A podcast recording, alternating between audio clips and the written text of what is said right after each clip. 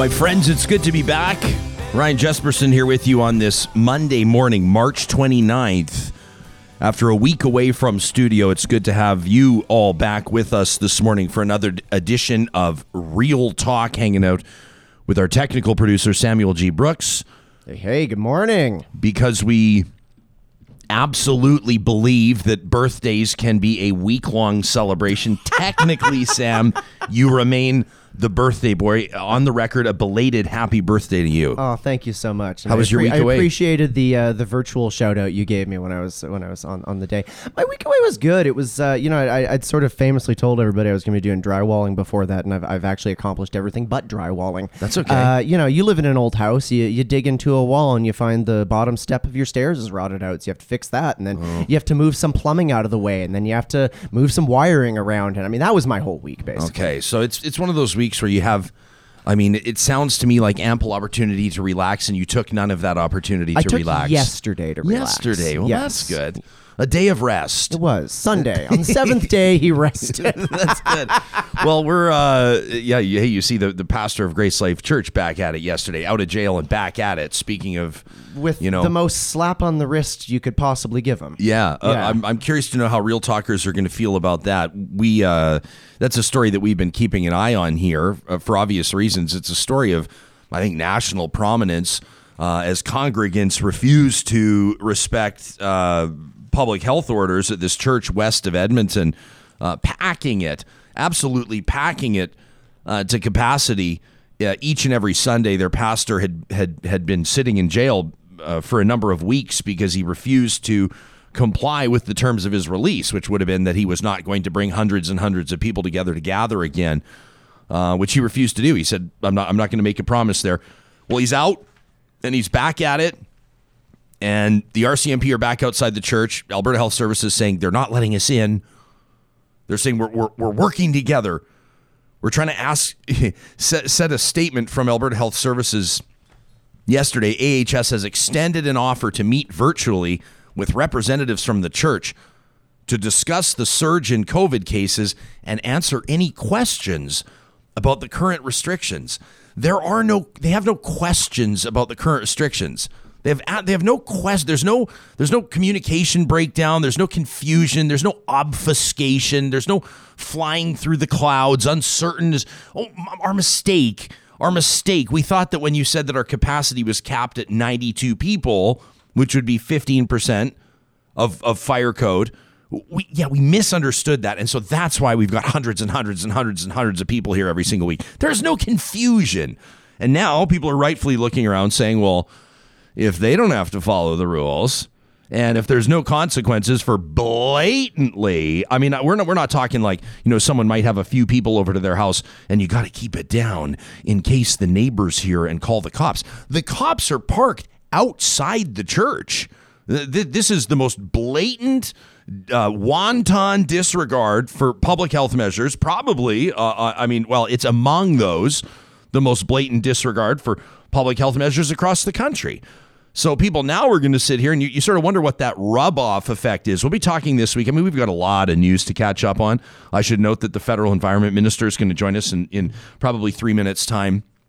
We'll talk about the, as- they will describe it, the federal government's win at the Supreme Court with regards to the carbon tax. If you're talking to any members or elected representatives from provincial governments in Ontario, Saskatchewan, and, and, and Alberta today, they will describe it as the loss uh, at the uh, at the Supreme Court around the carbon tax. We got to talk about the sixty million dollar fine handed to Teck Resources. We got to talk about the fact that Ever Given is free in the Suez Canal. They believe that goods will be moving again today. Sam, this is a huge deal. Did you uh, did you keep tabs on the website? Is the ship still stuck.com? was was it just updates? Yes. yes, yeah. It literally Yes. just said at the top yes or no, and here's some books you should read. Yeah. Yeah. Well, it is moving today, which is good news for everybody. Uh, it, it was it was one of those stories where it was, I mean, deadly serious for people with regards to how it how it halts an economy. I mean, people, you know, I mean, it it, it what it, the impact that it has on global trade is unbelievable uh, to try to stop that thing. But you, you saw these guys running these backhoes, these tiny little backhoes. Trying, well, they looked tiny. This is like this, like the biggest container ship in the world. Yeah, honestly, it looked it looked like when I would have like I don't know, like a well, like a like a plastic ship in the sandbox, and then I'd bring the tiny little digger in beside it, that kind of thing. Like it actually looked very sandbox box esque. And actually, the way that it was going. and and if you're operating that backhoe, you're probably actually feeling like you've got a pretty cool gig. Uh, You've also probably got a a bit of a sense that the world is watching. And uh, and cheering you on and hoping that you can get the job done as soon as humanly possible. We'll be curious to see what those that are tuning in live this morning, you're either listening to us stream uh, through the Mixlr audio app or you're watching us live on YouTube this morning. We'll be curious to know what you have to say on the news of the day. And of course, we'll get into some of your emails. Many of you took the opportunity to, to write into the show while we were off, which was great. It was great to have the hashtag Real Talk RJ continuing to see some action on Twitter. And of course, we're never totally out of it. So we were paying attention to what was arriving in our inbox. Kim took a, a minute to write into us uh, just a couple of days ago on Saturday to talk at ryanjesperson.com. Kim said, "You know, I'm I'm interested in the week to come and hearing some uh, some some solutions, some proposed solutions to some of the issues plaguing Alberta and Canada." What would our medical experts recommend in regards to decreasing COVID 19 numbers, especially as the amount of variant cases increase? Was opening bars really such a smart move? Asks Kim. Kim, Thursday at 9. We've got a panel coming up. It's going to be a good one. She wonders what can be done about Jason Kenney's leadership folly. You know, I mean, is there hope that he could be influenced positively?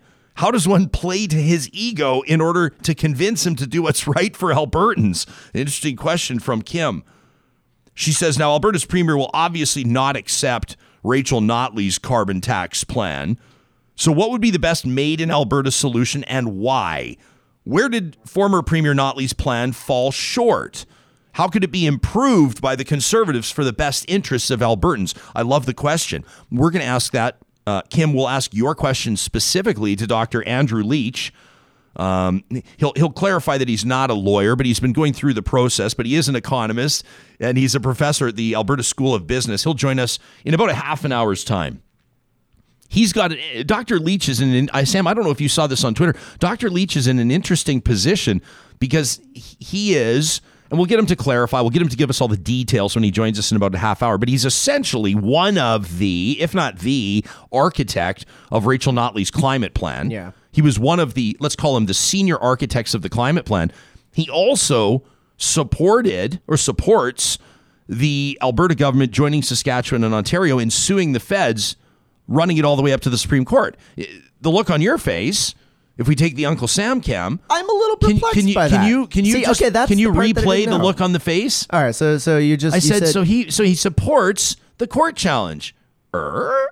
And Sam gave the er. that, that's about the look that I get. Yeah. So we're going to find out why. And I'm going to be, you know, Dr. Leach is smarter than me. So we'll ask him to dumb it down for us and help us understand how the architect of Notley's plan thinks that Kenney was right to run it up to the Supreme Court. That's coming up in about a half an hour.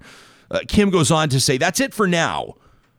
As long as we can solve the pandemic and Alberta's leadership and the carbon tax plan, That'll be it for this week, says Kim with a smile on her face. She says, Thanks for taking the time off. It gave me a chance to catch up on past episodes. Please take vacation again, but not too often. That from Kim. Kim, we promise. And thank you for being in touch. This show and all of our shows are proudly presented by our title sponsor, the team at Bitcoin Well. You know, they're working with individuals that are that are trying to figure out their game plan, how they're going to approach crypto, if at all, if it's a good fit for them. But they also work with businesses whether it's a small business or a larger one, if financial sovereignty is your end goal, I mean, if ultimately that's why you're working so hard, have you considered how crypto might fit into that?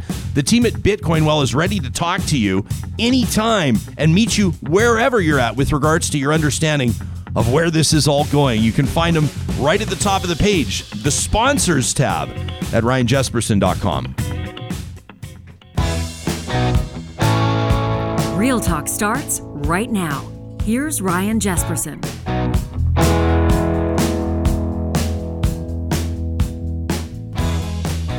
So, of course, the Supreme Court of Canada uh, ruling that a national price on pollution, a federal carbon tax, does not equal overreach when it comes to areas of provincial jurisdiction like taxation. I have no doubt that our first guest this morning will will perceive the Supreme Court's ruling as a win. He is Canada's Minister of the Environment and Climate Change, the Honorable Jonathan Wilkinson. Minister, thanks for making time for us and welcome to Real Talk. Thank you. That probably feels like a win, obviously, for the federal government here.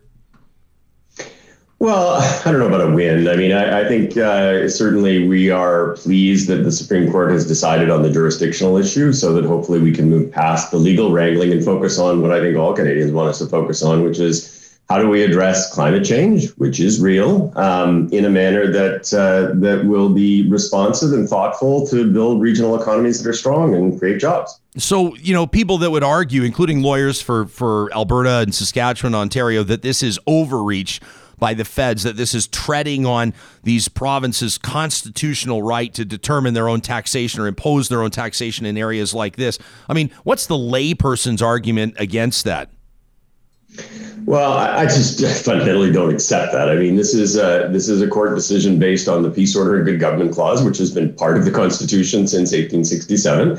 Um, it is based on the doctrine of national concern, which is some issues actually have national dimensions and therefore are the properly the uh, the jurisdiction of the federal government. That's not new. Um, and and it's written very narrowly to focus on this specific issue. And I mean, come on, I mean, reasonable people will understand that if if climate change, uh, which is something that certainly carbon emissions know no borders, if this is not something of national concern, what is? Do you see this as, I might be getting ahead of myself in our conversation, but do you see this as the end of the fight between the provinces and the feds over this? Or do you see this as the end of the first fight and the beginning of a bigger one? Because I know that. I mean, the federal government. We should probably go to this first, but I know this this empowers you to to, to you know bolster Canada's commitment to exceed, as you've said in interviews, Canada's commitment to the Paris Accord. Do you see this as the end of the fight with the provinces, or are you bracing for just the next level? Well, I certainly hope this is the end of the fight. I mean, Canada works best when the federal and provincial governments find ways to collaborate on areas where we have common interests. And and that is certainly what I want to do. I, I honestly think that the, the difference here is a bit overblown. I mean, I mean, take Alberta. Alberta was a trailblazer in terms of carbon pricing. It was one of the first provinces that put a carbon price on industrial emitters. Um, and uh, and there are many other areas in the climate plan where we have been and will be actively collaborating with Alberta and Saskatchewan on things like carbon capture and storage and hydrogen development, biofuels, methane-related technologies, advanced materials for uh, for additional uses of bitumen in the future. Renewable energy. Alberta is projected to be the fastest uh, growing jurisdiction in terms of renewable energy. We want to work on all of those things to ensure that we're building strong regional economies, but we also want to ensure that we are reducing uh, carbon emissions in the most effective way possible. And look, 99 out of 100 economists will tell you the pricing on pollution is the most efficient way to reduce carbon emissions in a manner that actually incents innovation. That's what we want to do. We want to create jobs, we want to reduce emissions. So, Minister, you got, I mean, I would imagine you're probably going to get different justifications for, for a legal fight or, or different arguments out of you would in you know urban Ontario than you may from rural Alberta to state the obvious. A, a lot of I think the, the, the sort of disgruntled uh, approach to carbon pricing comes from, as, as far as I can tell, in a lot of cases, uh, people that are working in ag, farmers, rural residents, people in, in, in, I mean, I don't have to tell you about the climate here, and, and people talk about, you know, oftentimes politicians will, will invoke, you know, people heating their homes, right? Or people taking their kids to school. That's sort of everyday thing that's not a choice for somebody. Somebody doesn't choose whether or not they heat their home. You get what I'm getting at. I've got relatives yeah, that talk about, sure. you know, the price of drying grain using natural gas. Now it's just astronomical under this carbon tax, and the government doesn't seem to be listening there. Can the federal government do a better job of understanding some of the regional or industry specific pushback against this federal carbon tax? And, and are you open to to tweaking it to, to as, as either a show of good faith or getting more Canadians on board with the theory behind it or how it's applied? Well, I think certainly um, there probably are ways in which we need to communicate more effectively. I, I don't don't uh, don't discount that at all, and and there probably are areas that it can be tweaked to ensure that we're addressing some of the particular concerns. Let, let me start with consumers. Um, so uh, so you know one of the things that I think sometimes politicians who are opposed to the price on pollution neglect to say is that the average family um, gets more money back than they pay in the price. So the rebates actually, for the majority of families in Alberta, get more money back than they pay. Um, the second issue is, you know, the rural areas sometimes have higher costs. I'm very sensitive to that. I grew up in Saskatchewan. I used to work for the province of Saskatchewan, uh, very similar in terms of the topography um, that uh, there is uh, an incremental amount of money, uh, a 10% boost that actually goes to rural people in terms of the rebates to try to co- accommodate that. Should that number be higher? Perhaps. Um, and that's one of the reasons why some provinces decide to put in place their own price on pollution so that they can actually customize it to, uh, to their particular circumstances. In terms of some groups, I mean, the farming community in particular, uh, I think there is some thought, and we've actually said this uh, publicly, um, in terms of grain drying and, and on farm, farm use of, of uh, gaseous fuels, because liquid fuels are exempt, looking at whether there should be some kind of a rebate like what we do with consumers. Um, so there's still an incentive to try to find higher, you know, to use higher efficiency grain dryers, for example. Um, or to think about heating your uh, your property by using heat pumps instead of uh, natural gas. Um, but you get a rebate such that the affordability issue is less than what it has been. So, yes, absolutely, we're listening and we probably also need to communicate. But I would also tell you that some politicians, like Erin O'Toole, telling you that somehow this is a, a price on poor people, they're just telling you something that's just not true. When you say just not true, you're pointing back to the rebates. Is that how you would dismiss that? The rebates. I mean, the parliamentary budget officer released a report on this, and what it showed is between 60 and 80 percent of Canadian families get more money back than they pay, and it works in reverse to income. So the folks that actually earn less than $100,000 a year typically are better off. Mm. The only people that actually pay a little bit more than what they get back in the rebate are people who have very, very large homes, drive very, very inefficient cars, et cetera. Can I just like just to be candid for a second? That's one of the things that I find weird as a civilian. I'm not a politician. I'm not an economist. I don't read legislation. But I when I look at and and, and government officials like yourselves that'll say, "Hey, listen, most people get back more than what they pay in," and then I sit there and I the the civilian in me goes, "Well, then what the hell is the point?" Like my whole yeah. under, my whole understanding of this whole thing is that it's supposed to be funding green initiatives and transit and and and sort of like you know subsidies for people that can install solar into their whatever the case may be. There's a hundred different applications.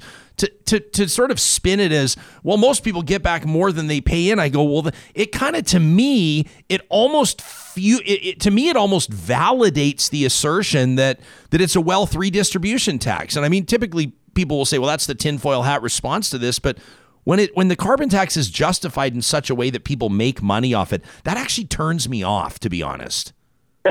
so fair enough. Um, and I would tell you there are some provinces that use some of the proceeds from the way in which they price to invest in green initiatives and those kinds of things. And certainly the industrial emitters, uh, that's exactly how it works. But for the average Canadian, this is not about raising revenue for the government. Um, this is actually about ensuring that we are creating a price signal. So when the price of, of uh, the gasoline that you're going to fuel your car uh, um, up with goes up, what does it cause you to do? It causes you to think about, well, maybe the next time I actually buy a car, I should buy one that actually gets better gas mileage.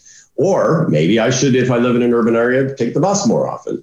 Um, the same thing is true with your house. You know, should I put better insulation in the house to reduce the heating bill uh, for natural gas?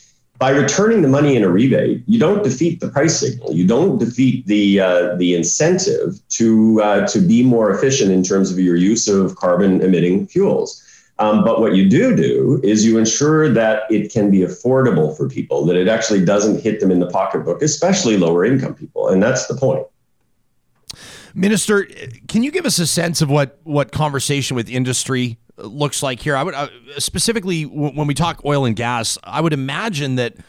I mean, I, again, I'm not a CEO, but I would imagine that at least the Supreme Court decision provides some some form of certainty, or at least you know executives can understand what the landscape looks like right now as they try to decide where assets will be allocated and what will be written down and what won't be, et cetera we're also, of course, paying varying degrees of attention to Line Five right now, and and some sort of approaching that with some trepidation. And you wonder if if news like this may resonate in a positive way. I mean, are you having these conversations with industry leaders? Well, we're absolutely. I mean, we're talking to industry leaders all the time. And, and I would tell you that industry leaders in Alberta in particular, and, and in the energy sector in particular, are far ahead of their government on this. Um, you know, most of the large uh, oil and gas companies in Calgary have uh, have already committed to net zero by 2050. They have aggressive emissions reduction plans between now and 2030. Um, and and they recognize that they actually need to, to work to transform their business um, to be to be essentially keeping up with where the world is going to have access to capital on a go forward basis when capital is now being allocated. One of the bases of it is is uh, your willingness and ability to reduce carbon emissions. So you know, we have very, very thoughtful and productive conversations with the, the, energy industry. And in fact, many in the energy industry are certainly in favor, very much in favor of a price on pollution. Some of these companies have been using an internal price on pollution far longer than there's been uh, an explicit price on pollution in uh, in the country. So absolutely. Uh, I, you know, it's a very progressive industry in this country. So when we talk about regional strategies for, for job creation or for, for economic stimulus, um, you know, we, we do what we might describe as a national talk show, but the fact of the matter is we have a ton of people that are the majority of people tune in from Western Canada. So, what's the message specifically to those, let's say, on the prairies in Alberta and Saskatchewan, two of the three provinces that challenged this, that ran this up to Canada's highest court, with regards to what the federal government is looking at for regional strategies for job creation and economic stimulus? Yeah, and that's a great question. Um, and that is something that, that I worked on pretty hard in developing the new climate plan for Canada that we put out in December. Um, I do think that you have to have regional strategies, economic strategies in a country like this. The, the interests and the needs of Atlantic Canada are quite different from the prairies, and the needs and, and aspirations of Quebec are quite different from British Columbia. The prairies, actually, I would tell you, have enormous opportunity going forward to a much lower carbon universe. There's certainly a lot of activity in Alberta right now around hydrogen, certainly in the Heartland area. There's a lot of excitement about hydrogen as both a, an energy carrier for domestic use, but also as an export product. Biofuels, which will have enormous upside for the agriculture community. Carbon capture and sequestration, where Canada is a leader in that and could end up exporting that technology around the world, but it will also help us to reduce carbon emissions you know, even the methane reduction technologies that are being developed to actually help us reduce methane emissions have an opportunity to be an export product. You know, advanced materials, as I said before, in terms of uh, additional uses of, uh, of the oil resource in, in Alberta and uh, and a range of other things. So you know, those are the kinds of conversations that uh, that we need to be having going forward. I, I, would actually tell you, I talked to Jason Nixon quite a lot, um, and and by and large, on issues like this, there, we have no disagreement. Um, and in fact, you know, we we are trying to find pathways to work together on a whole bunch of these things. So. Again, we have a difference on the consumer price on, on pollution. I wouldn't say on the price on pollution, because as I said before, Alberta was a trailblazer in terms of pricing emissions from industrial emitters in uh, in that province. Um, but we have all kinds of things on which we do agree, and I think we can work on to ensure that we're developing the economy of the future on the prairies, in British Columbia, in Ontario, in Quebec, and elsewhere. Of course, Jason Nixon, Alberta's Minister of Environment and Parks. Have you have you talked to Minister Nixon about the provincial government's approach to to coal mining? I mean, this is such a powder keg kind of a story. Um, but I don't have to tell you what's what's happened. Essentially, you know, rolling back uh, the coal policy, re-implementing the coal policy, reconsidering some of the leases. Um, we get a ton of letters when we announced that you were going to be on the show today. We got a ton of emails from people saying, "Please ask the federal minister why there haven't been stop work orders issued for exploration activity that's happening right now in areas where." where civilians or engaged citizens allege uh, that it should not be occurring right now. This is uh, the type of issue that I don't think really was an issue for many Albertans. At least it wasn't on their radar until country music stars and talk hosts started talking about it. Then, of course, we see here that that Teck Resources fined $60 million for releasing chemicals, including selenium, into the water back in 2012. It took about eight or nine years to get that figured out in court. I mean, you talk about coal in Alberta right now. I'll tell you, Minister, if, if, if, there was a word cloud about the emails we get from our listeners, coal would be right there, huge, right in the middle. That's got to be on your radar. Have you talked to Minister Nixon about that? Well, I haven't talked to him in the last few, little while about it, but certainly the issue has come up in conversations. I mean, uh, you know, this issue around the eastern slopes, um, I, I do understand how controversial that has been in Alberta. Um, land use decisions in terms of opening it up uh, for development and then deciding to to not open it up uh, are, are solely the purview of the provincial government. That would be federal overreach um, to uh, for the federal government to, to start to, to, to play a role in land use decisions. I think the one thing that I have said is this is an area where ecosystems are tend to be still pretty much intact. We are very much focused as a federal government on trying to actually ensure that we're protecting intact ecosystems as part of trying to stem the decline in biodiversity in this country. Um, and so, you know, when the decision was made to open it up, I, I think, you know, I saw that as something that that uh, created some real challenges from, from a biodiversity perspective. In terms of the federal role in coal mining, um, uh, in, in the mining of metallurgical coal in particular, um, the federal government gets involved if there is a decision to, uh, to move forward with a particular mine. As long as it's of a certain size, then the federal government can run its own environmental assessment uh, along with the provincial one. But until that point, there's really no federal role. So I understand the uh, the concern, and certainly issues around selenium are very top of mind. We are actually developing regulations about what can be discharged and what can't with respect to selenium from existing and future coal mines right now.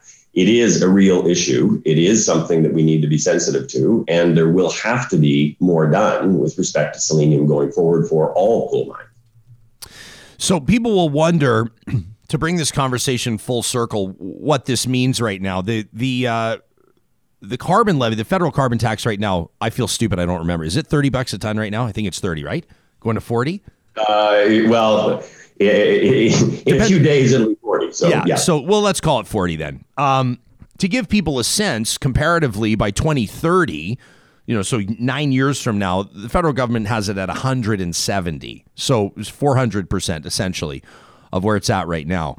Um, what does that mean for consumers with regards? I mean, the federal government, to a certain degree, is expecting some rapid action, right? Relatively speaking, on an individual level from people. I mean, if people put it this way, frankly, if people are bitching about it now, uh, when it's four times what it's about to be, uh, I would imagine the voices will be louder and louder unless something dramatic changes. What do the next nine years look like, do you think, most especially following this court decision?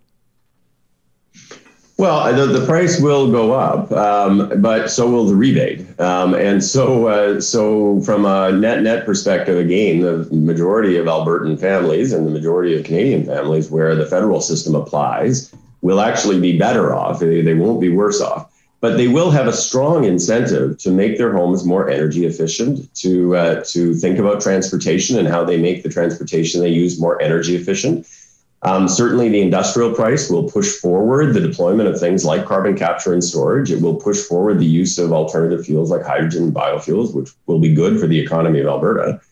Um, and so, you know, I think that what, what we will start to see is, uh, you know, Canada's emissions levels going down for the first time in uh, in many many years um, and uh, and and starting to see the development of economies that actually are based on a low carbon future that we are going to be competing in with our American friends and with countries around the world. Let me ask this. I've just, uh, Minister, we'll make this last question. I know you've got a jet, so do we. Uh, just got this in from Keith, who's listening. Keith is the chef and owner of Roy's Place Restaurant. Uh, lives in the, the riding of Livingston Macleod. Uh, he was featured in You Gotta Eat Here. So this guy knows what he's talking about on the restaurant side. Apparently, he's got a hell of a cinnamon bun that he does there at Roy's Place. He says, We understand. So he's a chef and he's an entrepreneur. He says, We understand that change is necessary. He says, Small businesses like my restaurant depend heavily on natural gas, and costs are challenging. He says, I might have a gross profit of 5 to 7%. He says, You know, 1% cost increase to me is a 20% loss of profit. He says we want to work to improve, but gas cooking, for example, on an industrial level, is just it. We can't make a move in that department right now. He says, you know, building heating and air rotation is in much higher need in businesses like mine. Then you add in the deficit of COVID, and it creates a mental health twitch just listening to this conversation. I mean, that's one guy's story, that's one guy's business, but how does that resonate with you as the federal minister? Well, I think those are very legitimate questions and concerns to raise. Um, and uh, and what I would say is a couple things. I mean, the first is the reality of climate change is the reality of climate change. Like that's not going away. Um, and so the need to address it is uh, is with us today and will continue to be with us tomorrow. But um, but I would also say that the way in which we address it has to be done thoughtfully. We do need to move away from carbon-based fuels or the combustion of carbon-based fuels, and we need to become more energy efficient as we actually move forward. Um, we need to government needs to partner uh, to be a partner with small and medium-sized enterprises to how those get done. And certainly, we are looking at bringing forward um, ideas about how we can work with small and medium sized enterprises to help with that, to help reduce the exposure to the price on pollution by enhancing energy efficiency, by looking at new technologies. Um, and certainly, you know, I, I, would simply say that is exactly the conversation that we need to engage with with folks like him. Minister, we appreciate your time today. Uh, the Honorable Jonathan Wilkinson, Canada's Minister of the Environment and Climate Change. Thanks for swinging by Real Talk. Great. Thank you. You bet. Real Talkers, we're keeping an eye on our uh, live chat right now. What you have to say on this, you can, of course, hit us up on the hashtag RealTalkRJ on Twitter. That's where Chef got us there. Uh, appreciate him chiming in. The, the, the specifics mean something to me. Hey, Sam, when somebody writes in and says, here's specifically, right? I, I remember when my cousin Corey shared with me, he scanned or he, you know, he took a screenshot of his natural gas bill from the farm this was about a year or two ago, and he sent it to me. And he said, "Here's some like real dollars. Here's some real numbers, so you can process this." I think for people, it makes sense to know how much does it, you know, when the carbon tax goes up, what does that mean for you with regards to how many more cents or how many more dollars per tank of gas, as an example, or per month on your home heating bill. That's how people can process it. Yeah, I think so. I also think that like. I'm feeling a little bit of a disconnect on this situation, and eh, and I think part of it is like, you know, I want to start off by saying that, like, writ large, based on economic data, based on lots of research, based on lots of interviews, and quite frankly, based on the way that the world is shifting, carbon pricing is probably one of the most effective tools we have to reduce emissions. Like, sure, I think that of, I'm yeah. quite in favor of some sort of a robust carbon pricing structure. And yes, that should extend to consumers. It should. It should affect the price of gas. However, I have a problem when governments say, oh, don't worry, you're going to get it back in a rebate. Because rebates assume you have money up front. When you are somebody that is told you have to pay this cost up front, but you'll get it back with your taxes la- later, if you're like you or me and you live comfortably in a house with a pretty good income, that's something that you can absorb and, and ride it out until the tax check comes back if you are paycheck to paycheck and you're driving an old, inefficient car because you can't afford anything newer, mm-hmm. and you live in an area of the cities that's poorly serviced by transit, and you don't have a lot of options and you have to pay this this hits your cash flow on a regular basis mm-hmm. you don't have the same capacity to absorb this wait until the tax refund comes type of scenario yeah fair point so to me I, I really think we need a robust carbon pricing structure, but it's a cop out to say you're going to get it back on rebates because that doesn't help anybody in the now. Yeah. I mean, yeah. I mean, we could really get in the weeds on this on, on, on what that means, but big sort of big idea picture, wise, yeah. big picture wise, it's a good point. Karen says, uh, not true, Ryan, what you said. Uh, many Albertans had coal on their radar long before Corb Lund and everybody else got involved. They just amplified our voices. Totally true, Karen. 100%. And we're grateful and we're lucky to have people like like ranchers and producers and and rural Albertans, people living near the eastern slopes of the Rockies, people people that pay keen attention to environmental stories and and you know, watch keep keen eye on the government, more important now than ever in my opinion. Totally agree with you, Karen. Um, at the same point, though, you I don't I don't think you can argue that that the majority of Albertans even w- would have would have suspected. I mean, this is one of the things that politicians can do, and it's not just Alberta's provincial government, although the Alberta's provincial government is really good at it is is is creating a lot of noise and a lot of action and you lose track because you're only human and you can't keep pace.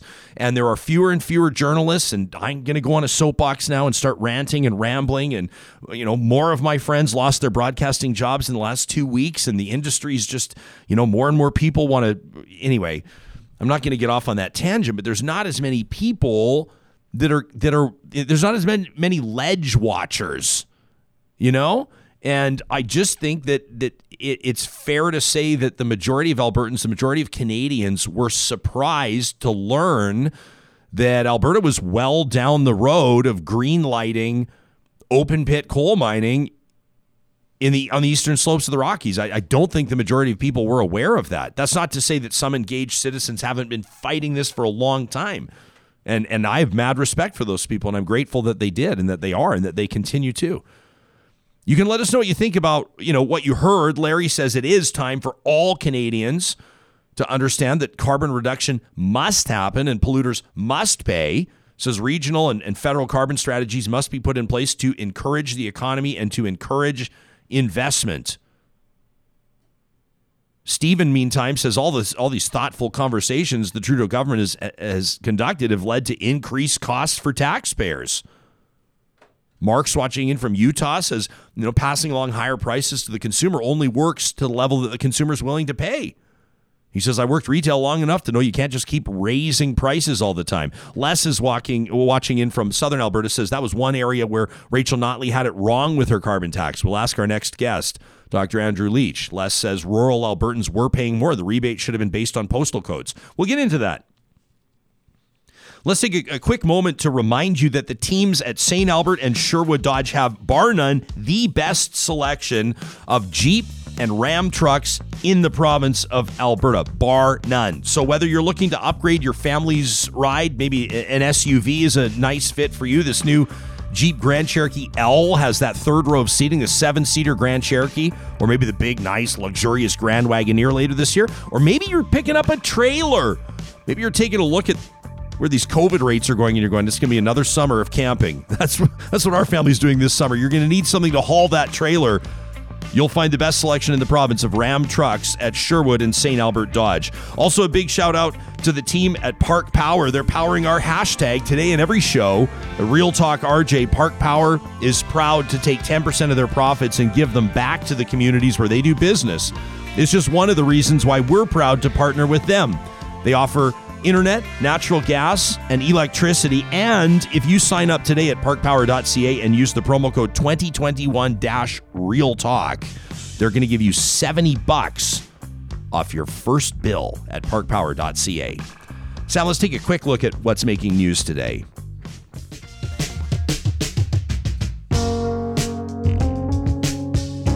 As mentioned, Grace Life Church just west of Edmonton, the parking lot jam packed yesterday as their pastor James Coates preached for the first time after being incarcerated last month for refusing to follow COVID 19 public health measures. Of course, the rules state that churches and places of worship have to limit attendance to 15% of their fire code capacity. Of course, that's not the case at Grace Life. Alberta Health Services says they continue to work to clear up any confusion. There is no confusion.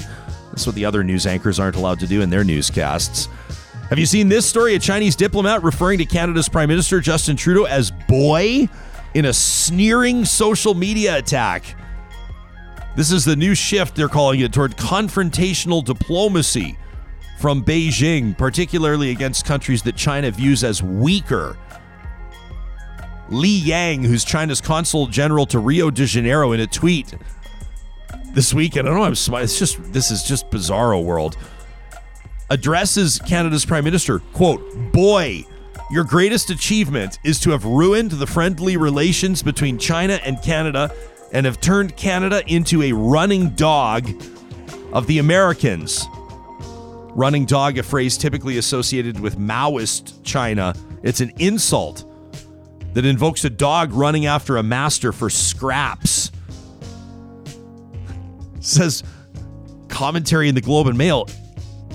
Its use against a foreign leader by a diplomat is unusual, you might say. And as mentioned, the Ever Given, one of the largest water vessels ever built in human history, has been freed and is now on the move. According to the authority chairman of Egypt's Suez Canal, the ship partially shifted uh, on late Sunday night here, early Monday morning over there.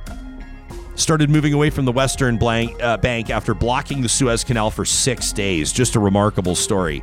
It's one of those stories that's kind of funny unless you're involved or affected in any way, shape, or form, and then it's not funny at all. but the Ever Given is free. All right, let's broaden our conversation around this Supreme Court decision. We haven't even really talked about the fact that that Conservative Party of Canada members voted against a movement to, to more formally recognize climate change as an existential threat. Erin O'Toole, the leader, saying the party's got to change if we're going to win. Um, and in follow up, he's been talking to reporters over the weekend, uh, essentially when asked about the party's grassroots. Uh, saying no to to a more definitive position on climate change. Erin O'Toole uh, telling a press conference yesterday, "quote I'm the leader. I'm in charge." So Erin O'Toole showing, uh, you know, his version of leadership on that file. And Real Talkers, I'm curious to know how you feel about this. Dr. Andrew Leach, a good friend of this show, is an associate professor at the Alberta School of Business. Uh, he's just wrapped up studies at the U of A's Faculty of Law, though he's going to tell me because you've not, what is it? It's a technicality. You've not been called to the bar. Is that why I'm not calling you a lawyer? Exactly. I, I didn't do a, a JD or a prequel to, to practicing law, just a master's in constitutional law. Okay, but you got it. And and two of your papers, here's a big deal. Uh, one of them with Eric Adams at the U of A, and the other uh, with Martin Olszynski, who's been on Real Talk with you before, uh, and his colleague Nigel Bankes, cited by the Supreme Court in their decision, which is, I understand it, is a pretty big deal. Uh, Dr. Andrew Leach, welcome to Real Talk. Welcome back. It's good to have you Thanks. here. Thanks for having me back. Yeah. Am I fairly? I'm looking forward to this conversation. I'm going to ask you. My only assignment to you today is is dumb it down because there's no there's no doubt we can both agree that you know you, you're smarter than me and you can run circles around me on this stuff. But let's talk in layperson's language. You are one of the key architects were of Rachel Notley's and the NDP government's climate strategy, and you support Premier Jason Kenney fighting the feds with this carbon tax challenge up to the Supreme Court. And some people might think that, that those two can't align, but with you, they obviously do. So help us understand. Sure. I, I, think there's a difference between supporting Premier Kenney's approach to this, which is very political, versus is this a valid question to ask? And, and to me, this question, and we've had this in our country since Confederation, how far can the federal government reach into the traditional areas of the provinces and, and is back and forth at the Supreme Court between provinces and, and, the federal government about different pieces of legislation. And this is, you know, this is the the legislative challenge of our time in a way, is how we deal with climate change as a country. And so for a province to, to step out and say, no, I think the federal government in the way they've designed this or the way they've done this has gone too far. I don't think there's anything wrong with that. I do think there's some things wrong with how he's, you know, both before and after the rulings politicized the courts and, and really called on the courts to advance his own political agenda. But in terms of asking the question, I don't think there's anything wrong with it. Do you not only do you not think there's anything wrong with it, do you think it was important? Absolutely. I, I think, you know, we we can stand here and, or sit here, or I guess we're sitting, agree that climate change is one of the existential challenges for governments right now. And the, and the question is which level of government and, and using which tools, which levels of government can deal with this problem. And Alberta, for example, has, has had carbon pricing since 2007. So we definitely don't want something that says this is only a federal government policy problem. This is something that provincial governments can deal with as well. And we absolutely don't want to just say, uh, you know, this is only the provincial government, that there's no coordinating role for the feds. But how you balance that and how you make it consistent with the way we've divided powers between our two levels of governments over over time is is an important question for us. Were you? What do you read into uh, the the six three decision? Uh, like, put that into perspective for us. I'm not sure. Maybe I don't know if people were expecting a unanimous decision, but what do you read into, and, and more particularly, the rulings? I know you've dug into it. 6 3, what do you make of it? Sure. So I think there's a lot of people kind of scorekeeping on this to say, well, look, that wasn't even close. It was 6 3. And I, and I think we're not privy to the discussions of the justices behind the scenes and, and how they're thinking on this or how sort of close it was. But you know, if, if you think about it, you're only two justices away from the decision turning the other way. So, two justices that have to decide that one of the reasons some of their colleagues objected to this legislation, well, you know what? Yeah, you're right. That's valid. Let's send the, the federal government back to the drawing board. So, I don't think uh, you want to score keep too much. If you look across this this legislation was challenged in Ontario, in Saskatchewan, in Alberta, and then again at the Supreme Court. And at the end of the day, you end up with through those four decisions. I think if I, my math is right in my head here, nine of our top jurists in the country coming out and saying, no, this was too much of a reach for the federal government. And then you've got uh, a few more than that saying, no, this is this is carefully adjudicated within the bounds of the federal government's reach. So it's it's not like this was a no-brainer this was something that you know I've seen a lot of people say, "Oh yeah, it's obvious that the federal government could do this." It was obvious from day one, and and I just don't accept that. You you I know that have been paying attention to past Supreme Court decisions. As a matter of fact, past cases in front of the Supreme Court and seen some pretty interesting one. Uh, what about Stephen Harper's Securities Act? That there was a big swing there. And and I yeah, wonder if you may find some sort of like some some interesting application here. Uh, great question. And the court in the carbon pricing ruling relied quite a bit on, on the history of that, even though it was a slightly different federal power. But the, the governor, Stephen Harper, went forward with national securities regulation, and that went before the court in, in 2011. And at that point, the court actually, I think, to the surprise of many observers, uh, ruled unanimously against the federal government's ability to regulate securities in the way they'd put forward. And they, and they essentially carved out a roadmap and said, you know, these are the things you can do, these are the things you can't. A few years later, the, the government came back with new legislation that, in that case, uh, was adopted unanimously by the Supreme Court or was endorsed unanimously by the Supreme Court. So these are not necessarily things that are, you know, even though it comes out as a nine nothing decision, that doesn't necessarily mean you're far from the line. It's not the way you would look at a hockey score and say, well, you know, if that if one team beat the other nine nothing, there must have been a mismatch. It can be a very very close decision and yet still fall unanimously because the particular technical aspect of the ruling captures all judges uh, uh, in terms of what they think is is a reasonable outcome. So, what does this mean? I mean, there are so many. There's obviously partisan uh, infusion here. Uh, you've talked about the you know the premier's politicizing of this, and and, and politicians are going to politic. Um, you know, I mean, I, I, saw the hashtag Rachel was right trending after the decision. People are saying, well, Notley had a an, an Alberta, you know, an Alberta designed, Alberta implemented carbon tax, you know, years ago, and are we just going to go to that? You don't necessarily think uh, that that Premier Jason Kenney is going to introduce a, a, made in Alberta carbon tax. What do you think if, if if you're the Premier of Alberta, or let me just ask you, you don't have to walk in his shoes. What do you think he's going to do? Well, my my sense is it. You know, Jason Kenney since really even back to the the Stéphane Dion era has been a staunch opponent of carbon pricing, carbon taxes and in particular, obviously very opposed to the one that Premier Notley imposed here in Alberta. So, and he's basically spent the last, I don't know, five or six years of his, maybe more than that, trying to position himself as the strength against the weakness of Justin Trudeau. And so I can't see him now turning around and saying, okay, sure, Justin Trudeau's won.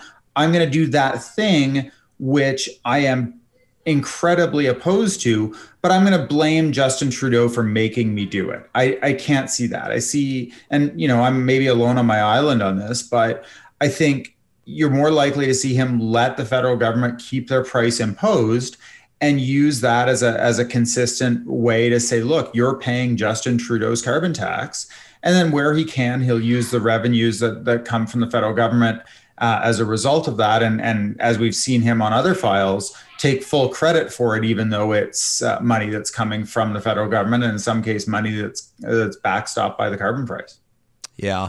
I'm yeah, I'm curious to see. I mean, on, on one hand, he, he wouldn't be wrong. I mean, it is Justin Trudeau's carbon tax. We just talked to Minister Wilkinson, who acknowledges that, you know, over the next nine years, which is which is either an eternity or not, depending on your perspective, it's going up by four hundred percent.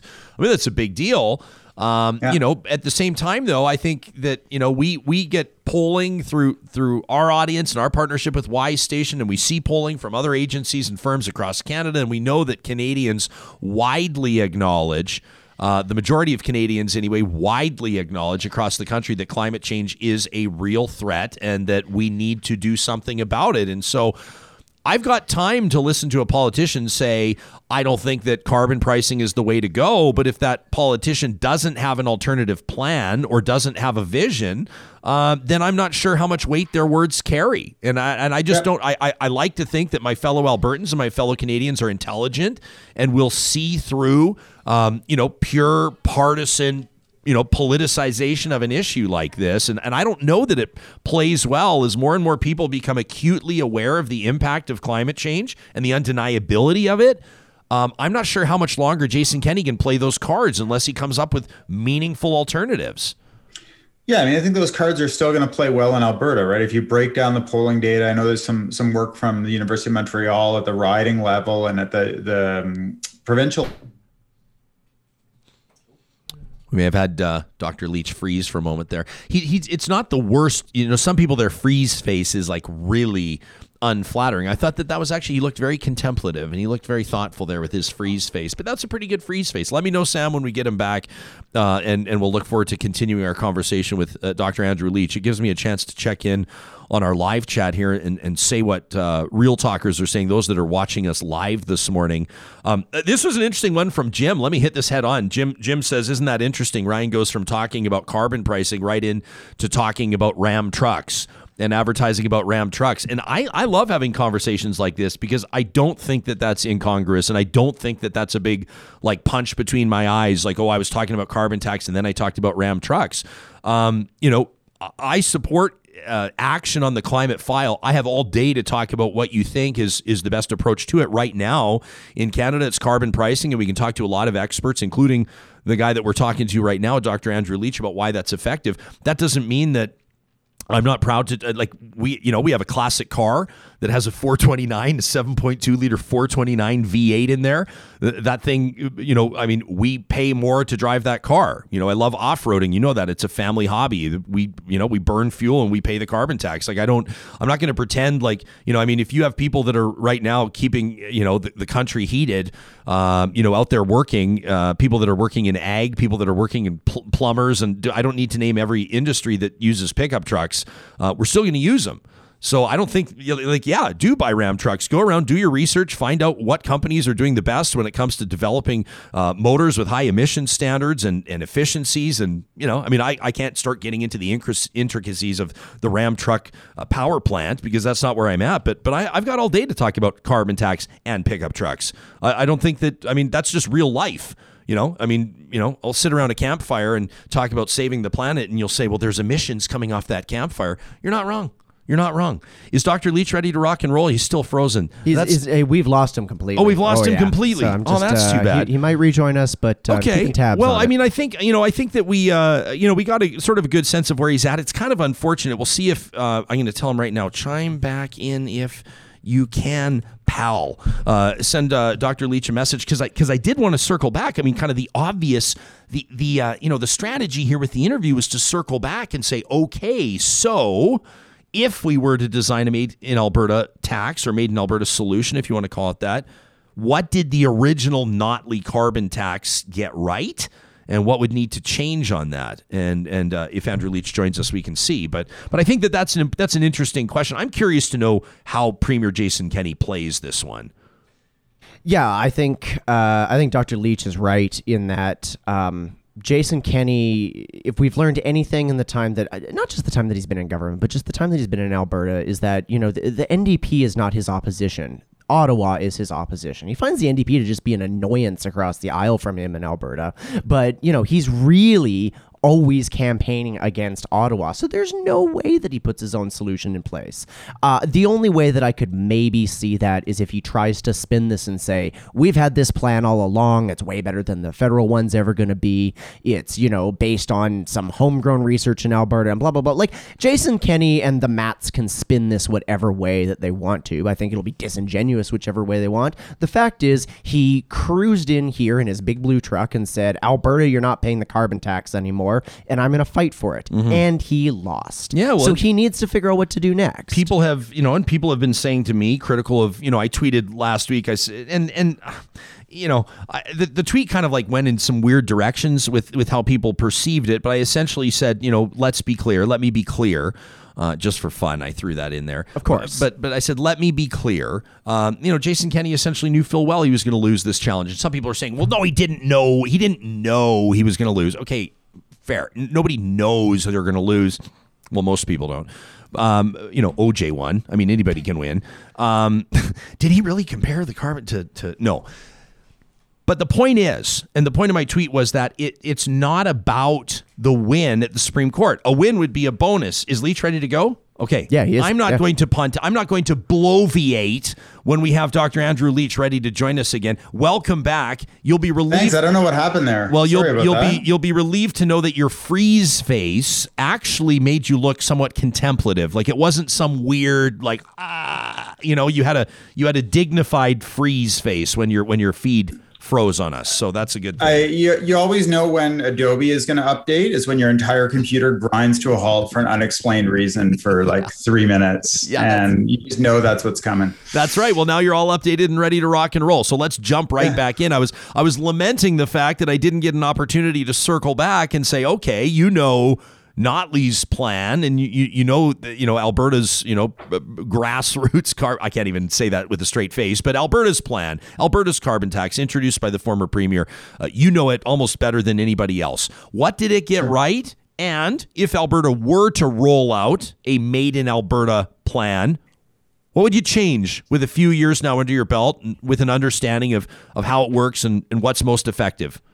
Sure. So I think the, big difference is what would the marching orders be from the premier? So when Rachel Notley gave us um, a, a problem to solve, so to speak, she gave us four things she wanted. She wanted the coal phase out. She wanted uh, carbon pricing that was credible nationally and internationally. Uh, she wanted renewable power, so help for renewable power, and she wanted an energy efficiency agency. So we can pretty much cross off two or three of those that are not going to be immediately on Jason Kenney's agenda, or at least not policy priorities. So for if you're pitching it to Jason Kenney, you turn around and say, you know, that that tax shift logic to say this as if we're going to have a greenhouse gas policy, this is the most efficient uh, economically that you can have, and it will allow you to lower other taxes. And a lot of the businesses you're trying to attract, whether it be film and television, engineering, tech, et cetera, they're relatively low emissions businesses. And so for them, they're much more interested in a low income tax rate than they're interested in a low carbon tax rate. So you can pitch those, you can pitch a lower deficit if that were his priority. But I think the differences between the policies are going to be mostly what you do with the revenue. And then, of course, I, I heard your previous guest or, or you you were reading out one of the comments in terms of the structure, if any, of a rebate. So if you're going to do a direct consumer rebate, is it going to be you know the same to everybody? Is it going to be more like the federal rebate where it's targeted more to rural residents versus urban residents? I think all of those come down to what is the the government of the day's policy priority, and there and be no question there'd be differences between Premier Kenney and, and then Premier Notley on those files. This was the tweet that I was talking about. Um, this was one that that actually got you and I talking because you disagreed with me, and I said, "Let me be clear. Kenney knew full well he'd lose." His lawsuit versus the feds, the fight, not the win, matters most. If downtown Calgary sees Jason Kenney throwing punches via the courts, the war room, or elsewhere, he's happy to spend our money. Now, I know some people got hung up, and and, and fair enough, and that's fine. And and you know maybe I'd go back and, and tweak or rewrite it. People are saying, well, he didn't. It wasn't a guarantee that he'd lose, and fair enough. I'll, mm-hmm. con- I'll, I'll concede that. The, the point of my tweet is to say that this this almost is I see it almost as the, the win would be the bonus and the fight, the bluster, the bravado. You know, people are saying he promised to fight the feds, and so he's fighting the feds, so he's living up to his promise. He's making good on his promise, and he deserves to be, you know, celebrated or recognized for that. To me, I just I don't think it's fair. I don't think it's productive to compare fighting in the Supreme Court, you know, arguing in the Supreme Court, let me say, and and mm-hmm. taking on a Bigfoot cartoon. It's not the same thing, but it's coming from the same government and it's coming from the same mentality and ultimately it's coming out of the mandates are coming out of the same office to a certain degree. Uh, and that's the part that I kind of take issue with is that it's hard to separate the serious from the ridiculous. You know what I'm saying? I, I agree, and, and I think you're you're the last part of your tweet is is entirely correct. That Premier Kenney, for all intents and purposes, you know, the War Room is a political action committee. It's a slush fund of provincial dollars that's going to tell people how much Jason Kenney is fighting on their behalf. and you know that's an egregious use of provincial dollars. And the whole idea of putting it outside the government to me seems again it's designed to obfuscate it's designed to take transparency away. So all of that is terrible. And, and you're right the fight is what we're after.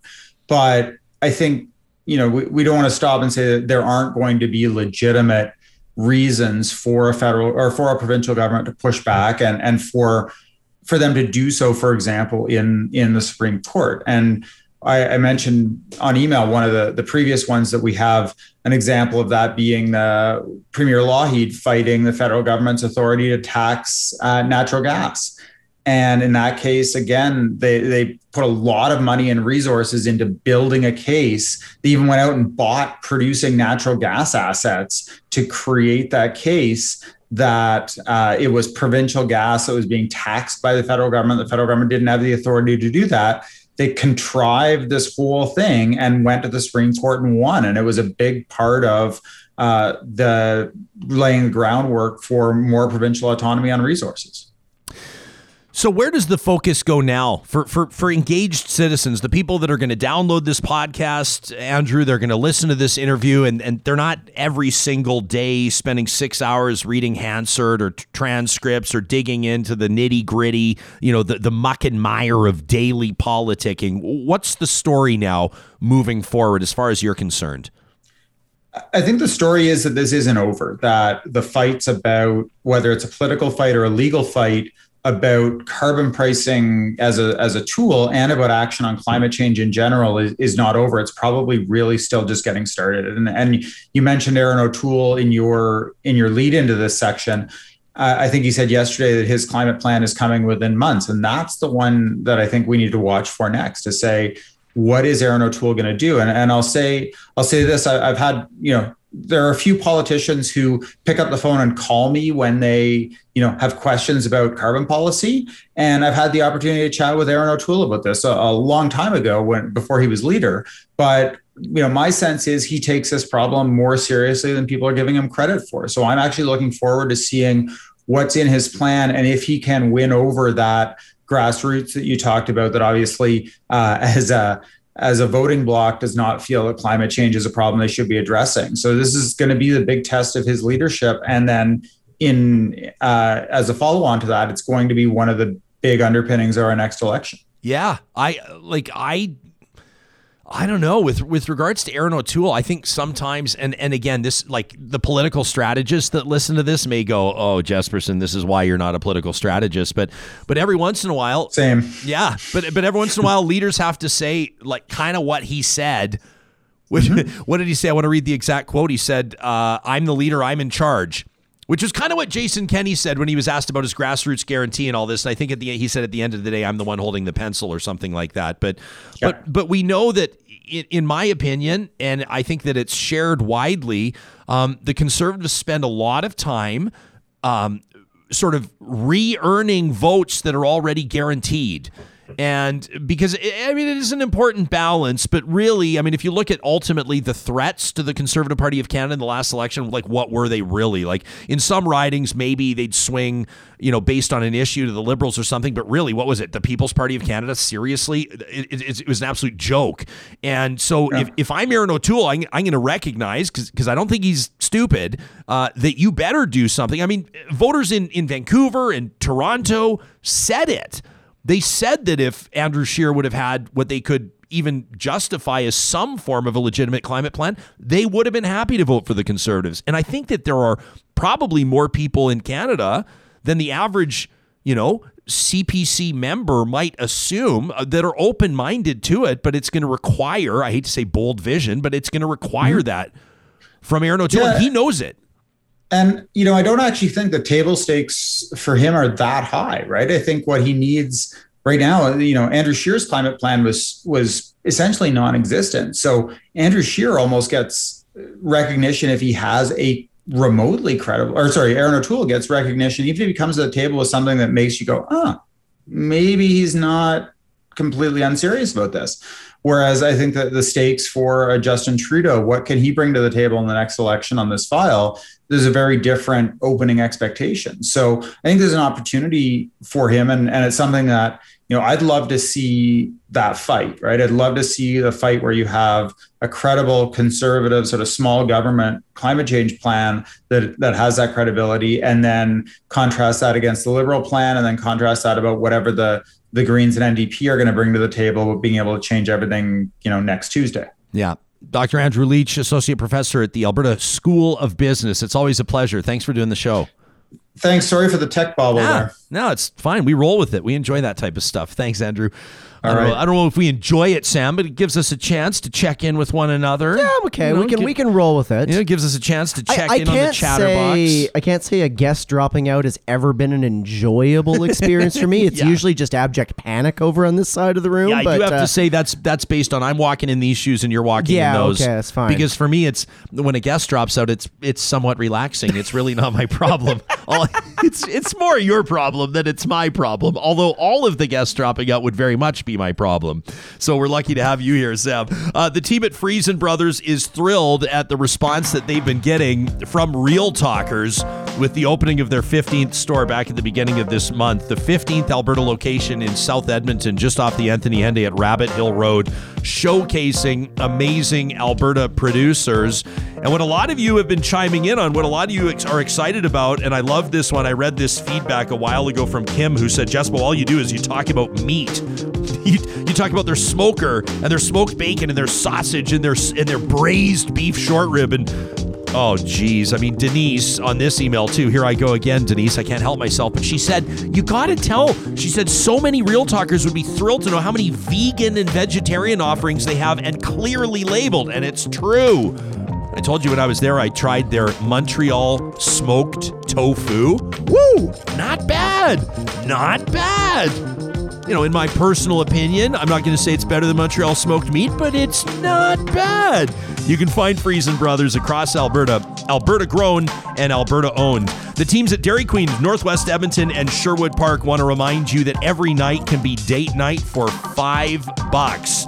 That's right, for five bucks every night after 8 p.m., you can show up and mix and match any two medium dipped cones and Sundays, two for five bucks after 8 p.m., seven nights a week at the Dairy Queens of Northwest Edmonton and Sherwood Park. Make sure you let them know you're a real talker when you're there. Also, a shout out to the team at Clean Air Club. Hey, I don't want to brag, Sam. I don't mean to brag. I don't mean to, I mean to act like a big shot here, but I would like to note that I changed my furnace filter last week. Well Yeah, done. I know, I know. And you know what? I saved money and I'm breathing Now easier. let me guess. You had to change the furnace filter. You had to get out the toolbox. You had to Oh, disassemble such a a huge hassle. panel. Such you a hassle. Like, oh yeah, no. It literally ta- it literally takes three seconds. I know. It It's takes so three easy. seconds. So why do we wait so long? The team at Clean Air Club on their website, cleanairclub.ca, is ready to take your sign up. They make it so easy. Oftentimes it's the next day. They drop off the furnace filters on your front doorstep. You pay less than you would in the store, plus they give you a little free gift. It's their way of supporting local at cleanairclub.ca. Our next guest is uh, a very good friend of mine, uh, and uh, I'm excited to have her back on the show, joining us out of uh, Toronto. She's doing a whole bunch of new stuff, which is very cool. Having having recently, on her own terms, left a pretty high profile talk radio gig in Toronto. She's now senior counsel at Enterprise Canada. She's a visiting researcher at Ryerson University's Journalism Research Center, and she's a panelist. Of course, you see her on Power and Politics on CBC, and probably more prominently right here on Real Talk. Supriya Dwivedi, welcome back to the show. It's good to see you. Thanks so much for having me. I mean, who can complain with that kind of an intro, Ryan? well, probably Vassy Kapelos, who's going to maybe take issue with the fact that I'm claiming to be higher profile in power and politics. Uh, of course, she would know I'm kidding. When the technical producer doubles over in laughter, we know that we're just joking. It's good. First of all, how the hell are you? How are you doing? It's been a while since we've connected. Yeah, I'm okay. Um, I'm currently coming to you from my in-laws' uh, basement. Um, I'm kind of like in a bunker a little bit. I don't know if you can see that. Okay, Um, yeah, yeah. But that's because we're putting our house up uh, for sale, so we're all sort of huddled into into in-law HQ, as wow. it were. May I may I first of all compliment you on the luxurious design of your leather chair. It looks to me it looks to me Thank like you. you- I would imagine that when you sit in a chair like that, you're you're more inclined to make important decisions. Well, I am coming to you from a laundry room, so I felt like I needed the leather chair to instill a sense of importance. Okay. You know? If you wouldn't have let us know, we would have never been able to tell. Uh, but, you, but you pull it off well. What's the, what's the Toronto real estate when when someone because you're you and your family, you guys are kind of right in the heart of the action, aren't you? Right now, what's what's Toronto real estate looking like these days?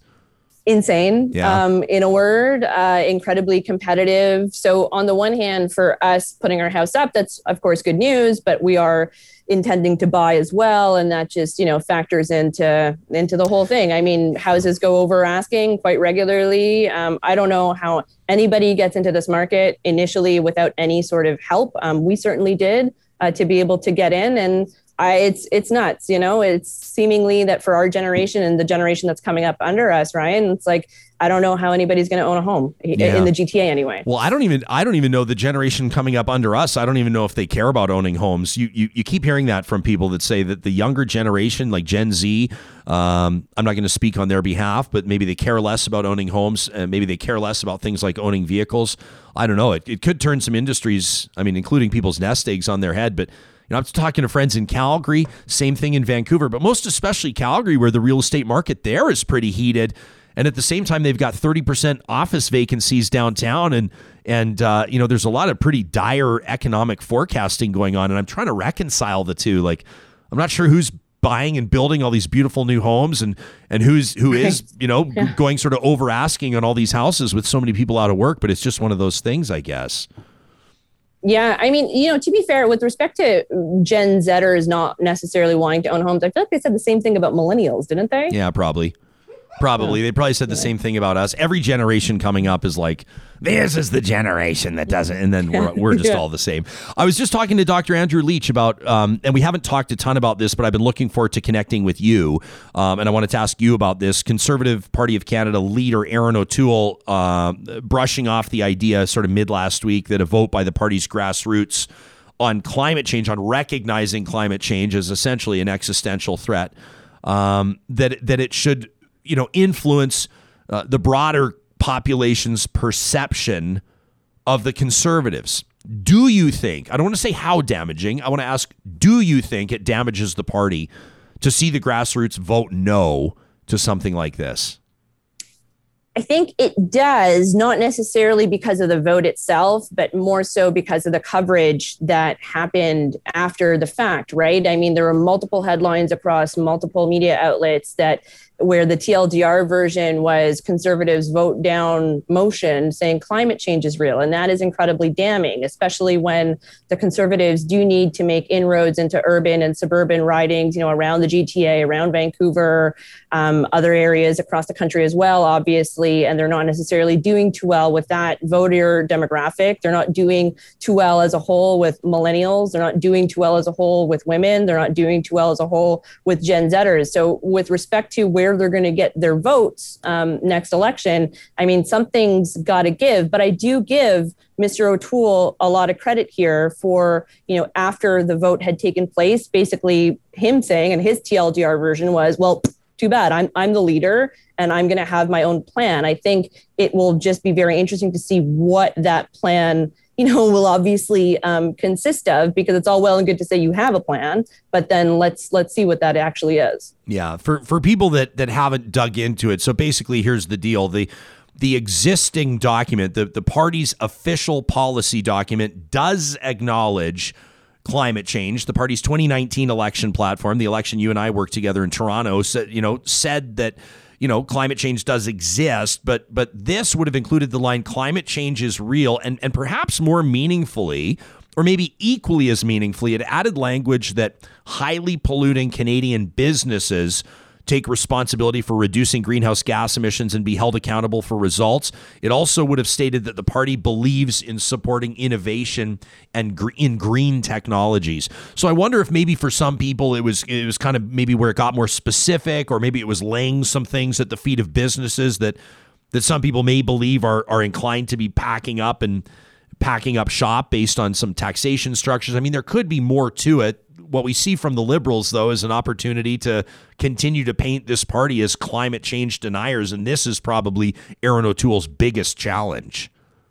Yeah, I agree with that because the other thing that the Liberals and even the NDP and the Greens have going for them with respect to painting the Conservatives with a broad brush on this isn't necessarily just with climate, right? But kind of like anti science or anti evidence or anti expert um, as a whole. And of course, in the middle of a friggin' pandemic, um, being anti science and you know being anti expert isn't necessarily uh, where you want to park your vote um, when an election is possibly looming. And so I think when we're talking about this um, kind of big picture analysis, it's also worth noting that with respect to the conservatives' own branding and how voters tend to perceive them, um, this kind of folds into the larger narrative and the larger picture of them being perhaps a little bit more old school, a little bit more traditional, um, you know, not necessarily listening to the concerns of younger Canadians or urban and suburban Canadians. And that is kind of what I was getting to in, in in the opening there because that is a much larger problem for them than just the one specific um, policy vote down on climate change. Yeah, what's what's your general? You and I haven't really spoken a ton. Um, over the number of months that we've seen Erin O'Toole start to put his stamp on the party, is, is is there anything? I mean, I wouldn't say that there's been any sort of dramatic turn of anything. Um, I, I, wouldn't say that the party is dramatically different. Maybe they're taking it in some some interesting angles on how they're advertising him as leader, kind of as the the guy walking down the street with the open collar saying, "Hey, if you know if you don't if you don't know me, I'm Erin O'Toole. I'm the leader of Canada's Conservatives." It's all kind of casual, right? He says, "Anyway, got to get back to work," and he walks off camera. So we're kind of we didn't really see that from Andrew Scheer, but how would you characterize Erin O'Toole's leadership, you know, at this point in his tenure, relatively early?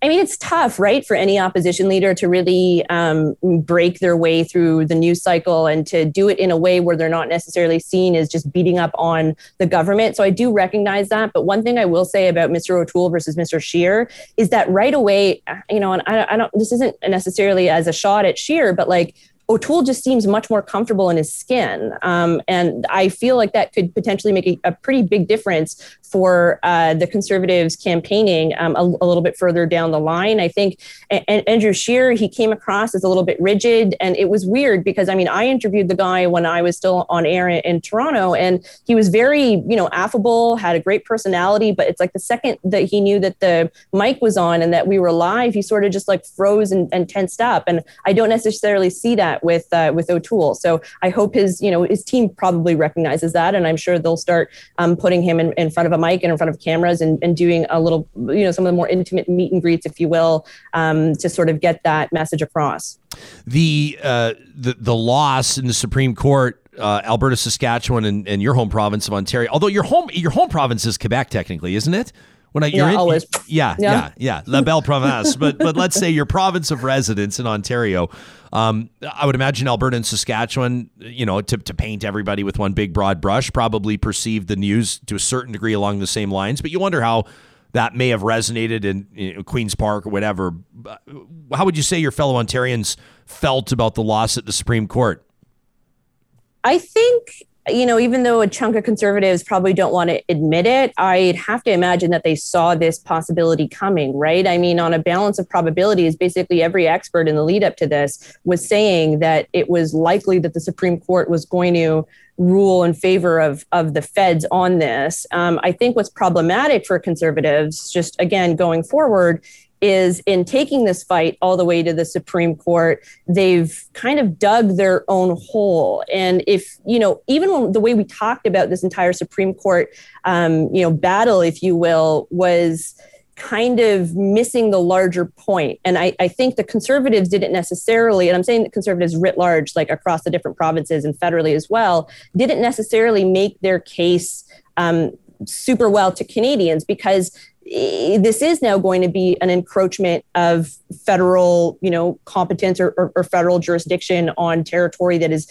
originally usually seen as, as provincial jurisdiction. And when you're talking about issues that are of national concern, I mean, again, in the middle of a pandemic, you know, arguably that can be expanded. And if you're a conservative, not just necessarily a capital C conservative, but if you have, you know, small c conservative ideals and you want to see more power given to the provinces and less to Ottawa, this judgment is very bad. And, you know, again, going forward with respect to some of the concentration of power in cabinet um, versus, you know, MPs writ large, I think again, this this this judgment is, is very bad if you're a small seat conservative. And it'll be interesting to see what other implications that'll have uh, further down the line. But again, you know, when we were talking about this, at least in the media, a lot of how it was framed was the carbon tax is bad and not necessarily, you know, linking it back to the more substantive arguments about separating that federal, you know, power from from provincial power. Yeah, you're gonna. I mean, to state the obvious, but you're going to see this differently as well as a lawyer. Uh, you know, I mean, just with regards to your professional training and the way that you understand how stories go and how court procedures work. Did you did you read anything that you're not seeing necessarily reported? Let me ask you this: If you were hosting your own talk show and you were doing a monologue this morning um, what might be one of the things that you would focus on as, as noteworthy? I mean, people talked about the, the existential threat of, of climate change, but that wasn't the only impetus for many of the justices, for the six of them ruling the way that they did, right? Six threes. I don't know if you read into that as an interesting number, obviously not unanimous. What did you pick out of it? The one thing that I think is really interesting is actually to read the dissent. Because if you read the dissent from the justices, those three uh, judges that did dissent from the majority, it's interesting to hear their arguments laid out with respect to um, the potential federal incursion on what would you know traditionally be seen as as uh, provincial uh, competence or, or jurisdiction. And I think one thing that we miss, and if I had my own you know show that I was monologuing about, one thing that we miss when we talk about climate change just writ large is that we only tend to frame it as terms of like the environment versus the economy.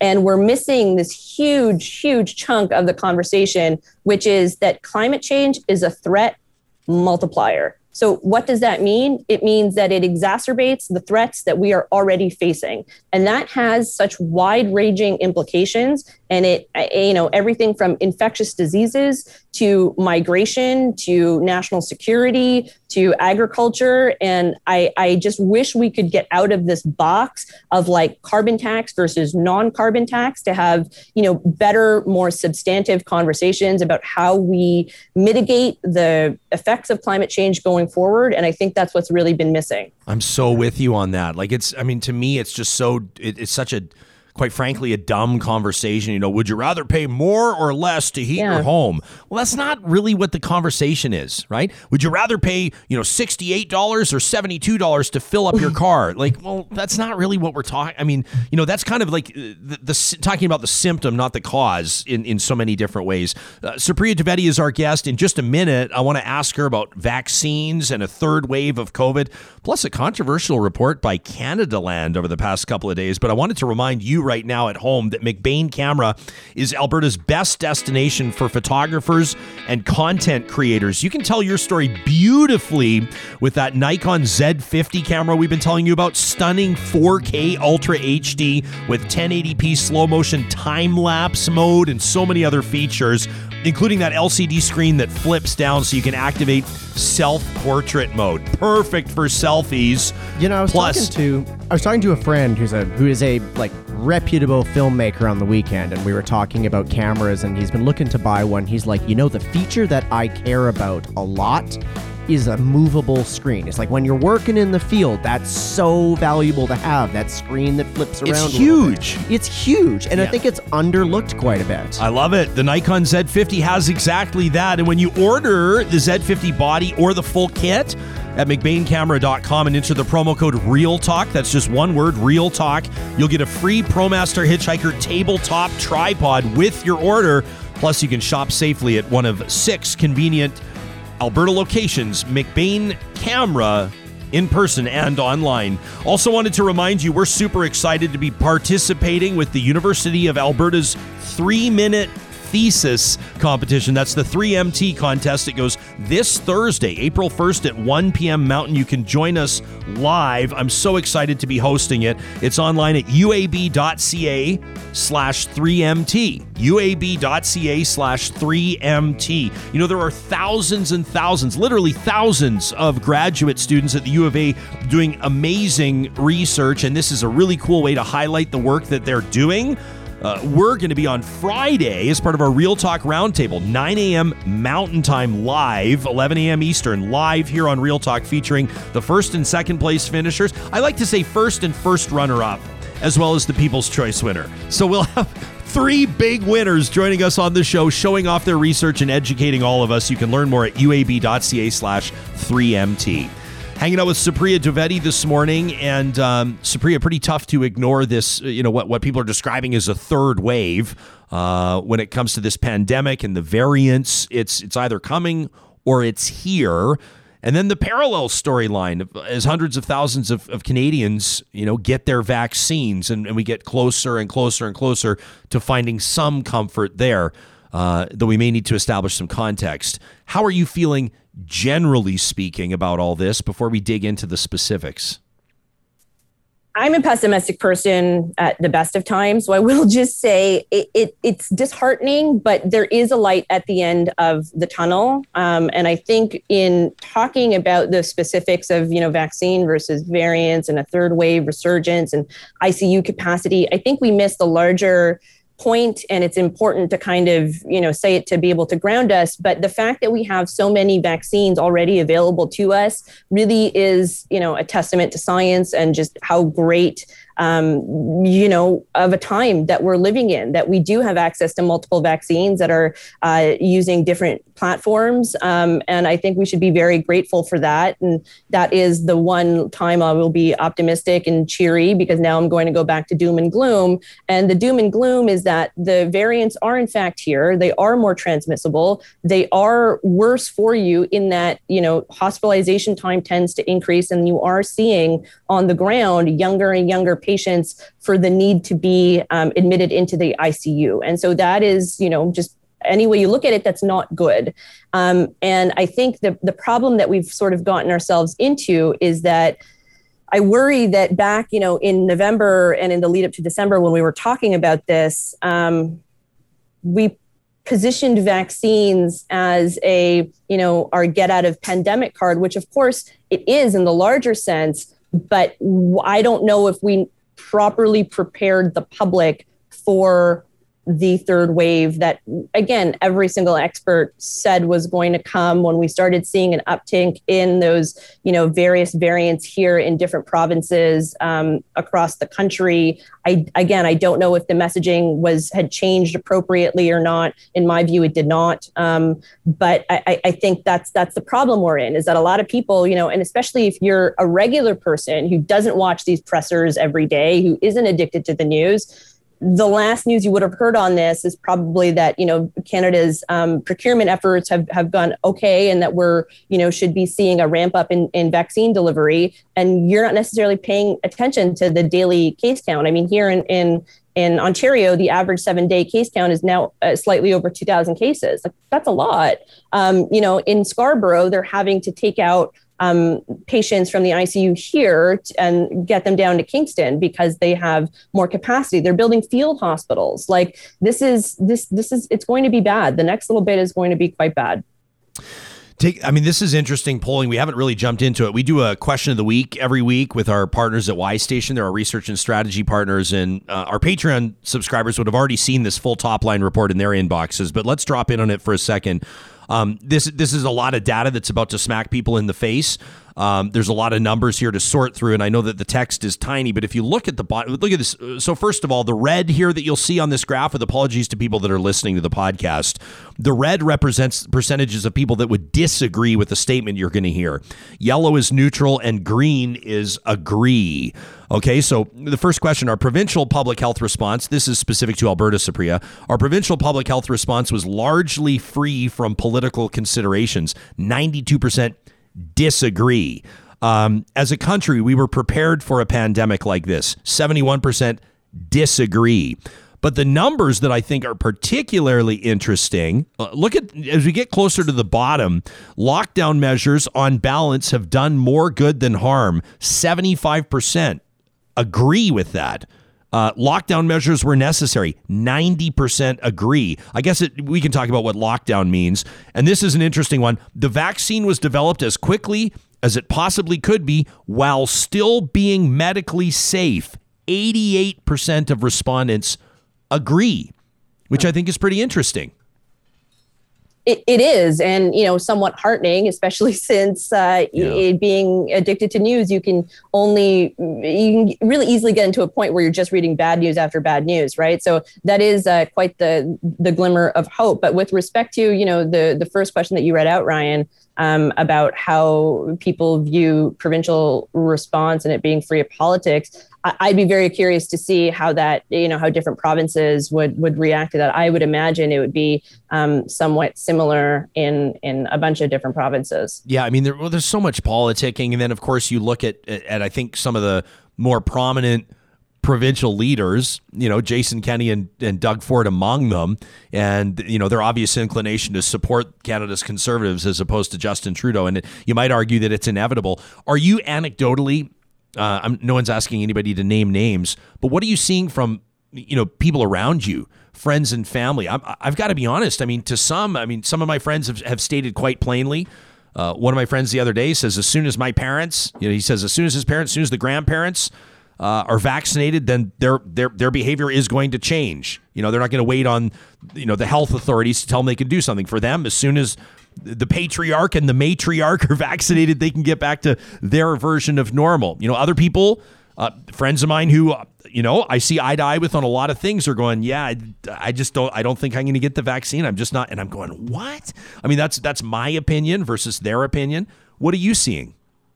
I'm seeing anecdotally a lot of people quite excited to get their parents in particular vaccinated because if anything, if nothing else, I mean, it means that they can see kids again, right? Grandparents can now are all of a sudden free for babysitting once again, which I'm sure yeah. uh, makes quite the difference for a lot of parents out there. Um, you know, my sister lives in the U.S. and she's now received two doses of of her vaccine, so uh, we're kind of itching for when her family can sort of you know jump the border and, and get back here because I haven't seen her in a year and I miss her. I miss her kids, um, and I would like our kids to have a normal cousin relationship that they've sort of been robbed of of, of the last year. I, my my own view is that I'm you know quite excited to roll up my sleeve and, and get that jab, but again I, I worry about the public health messaging. I worry about how difficult it's been for seniors in particular to get out to get the vaccine.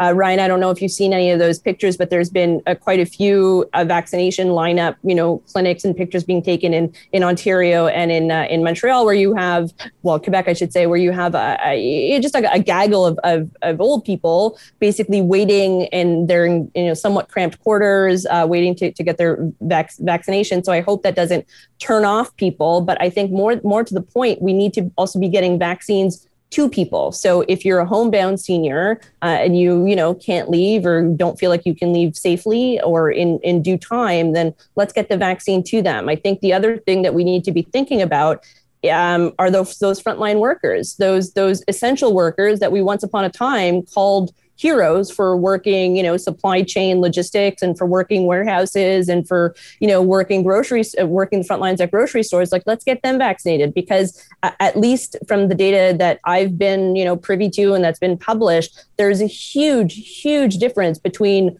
white collar workers who can work at home and should be working at home versus uh, you know more precarious workers more marginalized workers that are working in these larger facilities and that don't have the ability to work from home. And so i would like to see that gap uh, you know, narrowed ideally as soon as possible. I mean, it should have happened. It should have happened during the rollout of the vaccine, but I'll take you know making a change of course as like second best. Yeah, we've we've heard uh, over the course we took a week off. Over the course of the week off, had some correspondence from from uh, several pretty high profile representatives, including the president of the Alberta Firefighters Union, that was saying that, that they're not satisfied um, with regards to how that's being approached on their uh, front. And I know that there are many different industries that are arguing that they should be vaccinated as soon as possible. Certainly a worthwhile conversation, especially considering the circumstances you've just detailed. Um, Supriya, before we let you go, uh, let me ask you about this. This is this is a pretty. Uh, when I saw this uh, pop up on social media a few days ago, I went, "Oh boy!" Uh, Canadaland, uh, by way of Jonathan Goldsbie reporting, as you can see it here, the columnist who covers Doug Ford Ontario's premier for the Toronto Sun lives with Doug Ford's press secretary. They're talking about uh, relatively high profile columnist Brian Lilley and Ivana Yelich. Uh, what do you make of this report? I mean, there's a couple of things. The first is that this has more or less been a little bit of an open secret, right? Wherein people have known about this and nobody has really said anything. So I think that can cause a certain level of mis or, or, distrust amongst you know the general public and, and, journalists. And whenever there's that kind of gap there i think it's you know in general terms bad. But i think the other overall lesson for this is that if you're not a dick online and you generally have a non-dickish online persona um, people won't necessarily take pleasure or glee in when you have kind of effed up in a very public manner. And the reason why I say this is because there have been multiple screenshots uh, by you know Twitter users that have been posted online in which Brian Lilley was going after other journalists uh, for their you know perceived conflicts of interest or and in a lot of cases you know they ended up being straight up wrong so i, I think it's you kind of reap what you sow right and if um, I think he would probably be getting a lot more sympathy if he didn't necessarily uh, try and, and, and pull the same thing on uh, his fellow colleagues once upon a time, and you know, in a lot of cases, not that long ago. Yeah, I mean, they're they're talking about this one here, which you referenced, and and Canadaland reports it uh, about uh, Robert Benzie, Queens Park bureau chief, married to Rhonda McMichael at that time, a top staffer for then Premier Kathleen Wynne, uh, tweeted Brian Lilley. Uh, coming up on three years ago, here's something everybody covering Ontario politics needs to ask the star about do they get leaks?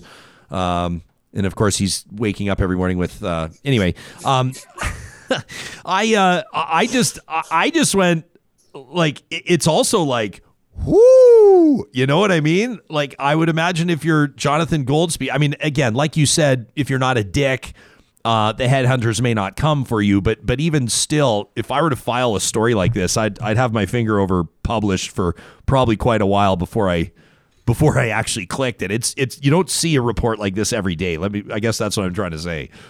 No, and I think that's that's to the point that I was saying, right, about it being kind of an open secret amongst journalists and it not being widely shared amongst the public. So there are these things that happen, and I mean, look, when you're in when you're working in close quarters, it's not unheard of, obviously, to pair up romantically, and nobody is is faulting two people for you know, like insert the joke here of having found love in a hopeless place that is Queens Park or whatever you want to call it. But I, I, mean, it's it's it's just that to that general rule is that if you're not generally dickish dickish, then people won't be dickish to you. And I, I just think it's really interesting also to see the response that you saw emanating from the premier's office, which was to uh, attack Goldsbie rather personally and, and rather directly, which I think is a shame in all this as well. Yeah, I think if, if I remember correctly, there were like some weight blasts and some saying that he looked like he suggested he was a virgin or something. Yeah, it was know. just yeah. kind of like a weird. Um, but but okay, so I'm and I'm trying to get this up, uh, this photo here as soon as possible. I want to show this to you. So so this is I don't know if you're friends with Al- Althea Raj. I would consider myself to be a, a casual friend of hers. I certainly respect her as a journalist. There was like somebody posted this photo. We, we, I'll show you here a while ago. This was before the federal election debate, and and there's Althea Raj, who was one of the debate moderators with Gerald Butts. Um, obviously, you know Justin Trudeau's you know inner pal, inner circle pal, and and and at that time what was he at that time? Not principal secretary or something. Um, no, I think he was principal secretary was he at, at that time. Yeah. And, and I remember people saying like, is like this was like this explosive photo of Althea Raj having a glass of wine with Gerald Butts and. I kind of, I mean, I guess on one hand, I can understand people are saying, well, this was right before the debate, and, and how do we know that that she wasn't giving him or he wasn't giving her questions or whatever? Um, at the same time, I can think of like how many people would go for drinks or would network or would talk behind the scenes or on the record or off the record. And I just, part of me, I guess, um, you know, and, and, maybe some might accuse me of being naive, didn't understand that to be a completely explosive scenario. I mean, the, the list of people that I've been for drinks with uh, maybe not this past year, but but the year before, um, spans the political spectrum from like far left to I won't say hard right, but certainly right wing conservatives. Um, and I would consider many, if not most of them, to be either amicable relationships or or productive professional relationships or even friends. Uh, so yeah, I kind of didn't know with regards to this report. I do think it's relevant. Um, it also made me a little bit uncomfortable. Yeah, I, I, think that's a good way to put it. And I mean, to your point, I, I apologize if it was right before the the last round of debates, and I, you know, Ger- Gerald Butts wouldn't have uh, been his principal secretary at the time. So you're right on right, that. Yeah. But I, but but yeah, to your point, journalists meet with all sorts of people all the time to get stories on background to conform to confirm things, right? And you also just to share gossip. Like yeah. let's call it spade spade. Yeah, exactly.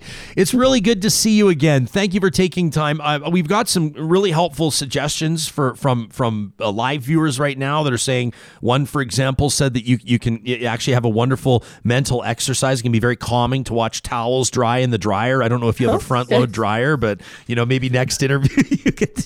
Anyway, always good to see you, my friend. Thanks for doing this. Always a pleasure, Ryan. You got it. You can follow Supriya Dwivedi on Twitter, and of course, she's doing amazing things. Keep an eye out for her on on CBC's uh, Power and Politics, and uh, doing a ton of great work as well uh, on a number of different fronts, including Ryerson University, sort of renowned for their journalism program. Uh, the team at Eden Landscaping, uh, I don't know, I think of probably of all of our partners, the team at Eden's got to be pretty darn excited about where the seasons are going right now because more and more of us are realizing that we can start emerging. We can start heading outside and enjoying our backyards and, and, and maybe even in small outdoor gatherings, starting to connect with some people under the rules and maybe in a brand new setup. So, whether that's going to be a beautiful fitted stone patio, maybe a fire pit for the first time, an outdoor cooking station, maybe you're finally going to look after that retaining wall that's starting to sag and the neighbors are wondering what your plan is with that whole thing.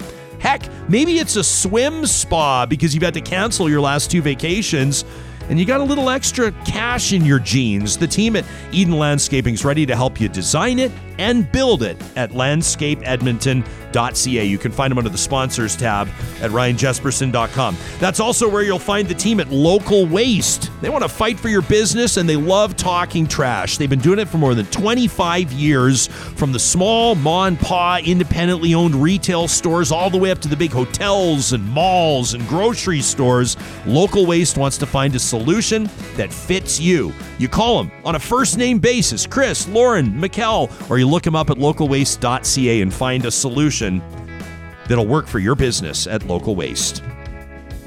I thought it might be a good opportunity, Sam, to, to dig a little deeper into the results of our question of the week. It was, I mean, it obviously was a while ago since uh, more than 750 of you completed the surveys uh, at ryanjespersen.com. Obviously, we did have our week off, and the team at Y Station, it gave them some extra time to really dig in and to put together what we call a top line report, which is some really interesting information. So before we show you anything on the screen, and, and Sam, you'll have those graphics done up by the team at Y Station, we asked you about the impact that this pandemic has had on you and on the people around you, on your career, on your personal life, in your relationships.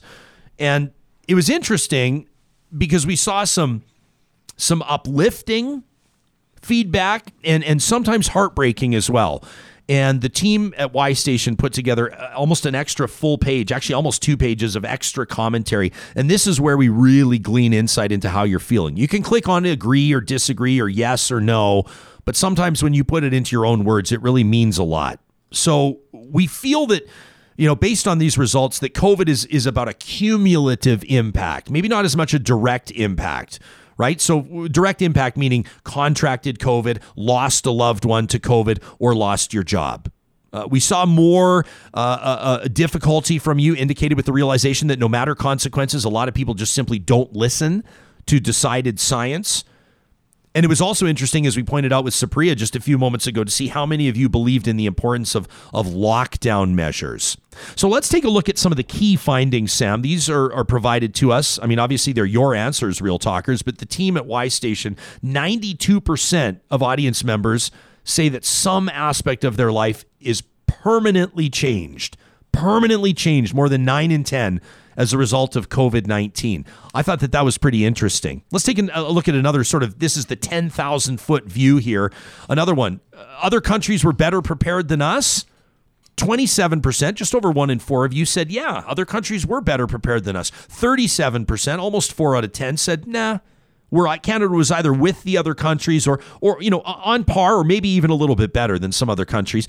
I mean, these might be difficult things. I mean, this is all based on someone's gut feeling, right? I guess I'd also just like to point out, like, what countries are you comparing us to? Sure. You know, like, are you like comparing us to? yeah other G7 countries, the whole world writ large, other countries in North America. Like it's just the, this this system is it- it's taken different effects globally all over the place that country comparisons just aren't apples to apples anymore. They're just not. Hundred percent.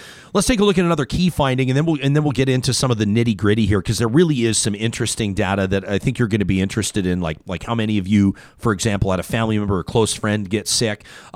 Thirty three percent. What about this though? Let's yeah, let's get to this. Sam, this is a good one. Fifteen percent of listeners think that that lockdown measures have done more harm than good. Uh, Seventy-five percent, meantime, thought that lockdown measures have been net positive.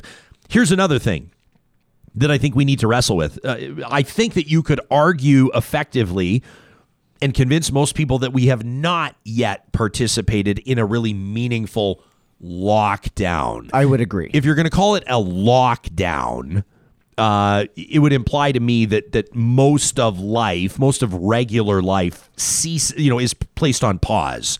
Yeah, and I think that the closest thing here, certainly here in Alberta, but just in, in Canada in general, that we've had to a lockdown is right when the pandemic started, right? When everything was just kind of screeched to a halt. Yeah. And we all kind of just stayed home for the first month wondering what the next move was. Like, I think that's the closest we've ever been to lockdown. But when you look at countries that meaningfully, completely locked down, Australia, um, it's a completely different animal than what we're dealing with here. Yeah, take a look at New Zealand, Australia. Well, let's look at these numbers. 33% of respondents had a family member or close friend get sick with COVID 19. That's significant. One out of three. Uh, 21%, more than one in five, lost a job, or significantly lost hours, or lost a business. One in five. How about this? On the happy side, 17% gained a new family member. And we, we counted animals in there too. So, Sam, you would qualify. I, I qualify on both the lost a job and gained a family member. Yeah? Yes, I'm I am in both of those buckets. and got a job. And got a job, yes. And then got a job. I know. Yeah. It's been a weird year. Yeah. 16% lost a family member. 16%. Um, 14% got a new job or started a new business. Both you and I would qualify there. 5% lost a major relationship in their life. 5% through divorce or estrangement. 5%. I wonder if the divorce impact here, I don't even wonder. I suspect that, that it's safe to say that that number would increase as time goes on. I think so. Um, This is speculation. it- it's speculation, but I also think that like, I mean, uh, uh, forgive me. I don't know if we've necessarily completely qualified what a meaningful relationship is, but like, I've I I have two people that I used to consider friends that don't talk to me anymore. Because you're working with me? Y- Yeah, that's exactly no. Because uh, because early in the pandemic, I, I called them out on on kind of taking COVID a little bit too lightly, and they just shut me out of their life, And that's it. and that was it. And it was a little heartbreaking. I gotta yeah, say. It yeah, really no, that sucks. That sucks. I've Yeah. lost friends over dumb things before. Maybe today is the day when we all reach back out and reestablish contact. When we asked you who you think has shown the right type of leadership over the last year, look at this. Look what you told us. 93% of you said that frontline healthcare workers have shown the right kind of leadership. 93%. 75% of you believe that frontline service and retail workers have shown leadership, which is still an overwhelming majority. Federally elected officials get a 65% approval rating of sorts from our audience. 57% of municipally elected officials, in other words, 57% of the audience said that they've seen the right kind of leadership from municipally elected officials. I'm just going to show you this. I mean, this is unbelievable. When it comes to provincially elected officials, so federally elected officials get 65%. Municipally elected officials get 57%. Provincially elected officials get 3%. 3% of respondents said that they believe that provincially elected officials have shown the right kind of leadership in the last year. That's unbelievable. Dr. Deena Hinshaw, uh, tough marks from you, Real Talkers, 34% say that the chief public health officer, although some may uh, as well be uh, applying that to Dr. Teresa Tam, to be fair. And private companies facing shutdowns saw 18% support. So that's kind of an interesting one. When we asked what has been the most surprising element of COVID 19 for you, 43%, which is the highest number here, 43% said the ability for people to ignore public health advice despite widespread, consistent warnings. 30% of you were surprised at the speed at which the vaccine has been developed and deployed. 18% of you were surprised at how significantly COVID 19 seemed to affect so many different elements of our lives. I think for the most part, you could argue that there is no, I mean, maybe with exception, but there's no, there's virtually no element of life left untouched or unimpacted in some way, shape, or form. Oh, yeah, I would agree with that. Let's read what Real Talkers had to say. These are the comments. I mean, these are, let me just read some of these out to you. Uh, how will COVID 19 permanently change certain aspects of our lives? Uh, more scrutiny about people coming into work sick, uh, seeing masks as more commonplace, which I think is intuitive here. More flexibility to work from home, a greater look into economic ideas like universal basic incomes, uh, a realization that moving away from medical manufacturing in Canada was a bad idea. You might want to call that pharmaceutical sovereignty. or or research research sovereignty, research security. Yeah. Let, us use the same phrases that we use for finances and energy. No, that's fair. It's just it's one of those things I didn't I didn't I didn't uh, I didn't put those those terms together Yeah. in my brain yet. Yeah. A listener says my my entire perspective on supporting local has changed. I'll be way more conscious to do so moving forward. I feel the same way. I felt strongly about supporting local before. I am passionate about it now. Yeah. Listener says, as a retired senior who's traveled extensively in the last five years, I resent having lost an entire year. I resent that my surgery scheduled for April 2020 was rescheduled to, to, to this month. I resent that I've had no contact with my three and five year old grandkids except FaceTime, but all of this a new reality. Another said, entitlement to unburdened mingling has been removed. Caution will now be ever present. We used to joke about close talkers. Close talkers are not a joke anymore. Close talkers are a liability, right? Chris Henderson, who's the chief strategist at Y Station, put his own notes onto this. He said uh, this next comment showed up in various permutations so many times. In a sentence, what has been the most difficult part of COVID 19 for you? So many people said loneliness and isolation. Chris says that easily 20% of responses were not seeing family has been excruciating. The lack of consistent leadership at government levels, having our kids at home during work hours. How about this from a parent watching my boys struggle? They have incredible difficulty staying engaged and focused. Says also, my wife is a high intensity fitness instructor, and that's been a nightmare with rolling restrictions, inadequate government communication, and confusing closures. Another says, I'm worried about friendships and other relationships just ending or fizzling out or being very different. In a sentence, we asked you, please tell us the most dramatic way that the last year has changed you as a person. One says it forced me to reevaluate myself. I have lost over a hundred pounds and quit smoking. Wow. Let me let me join you in that. So That is that is incredible. Well, well done. Yes. 100 pounds down and quit smoking. Another says, I've realized what's important to me, how I want to spend my time. I love this. Listener says, I've become fundamentally more happy. I have social anxiety. Not having to see people has been amazing. That's maybe an under discussed perspective. There are a lot of people that are probably so relieved that they're not required to be at fundraisers and galas and cocktail parties and AGMs.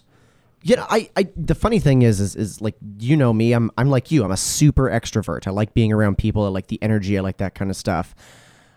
I empathize and can absolutely see the value in the pandemic learning to say no to things. That is that is a thing that probably very personally to me I found myself just way more comfortable to having just a little bit more personal agency over what I want to do, you know, not Totally. not feeling like you have to be involved in everything. I want to read some more of these. These are amazing. I'm so, I'm so like I profess my love to you, real talkers, every single day, and I mean it because you take the time.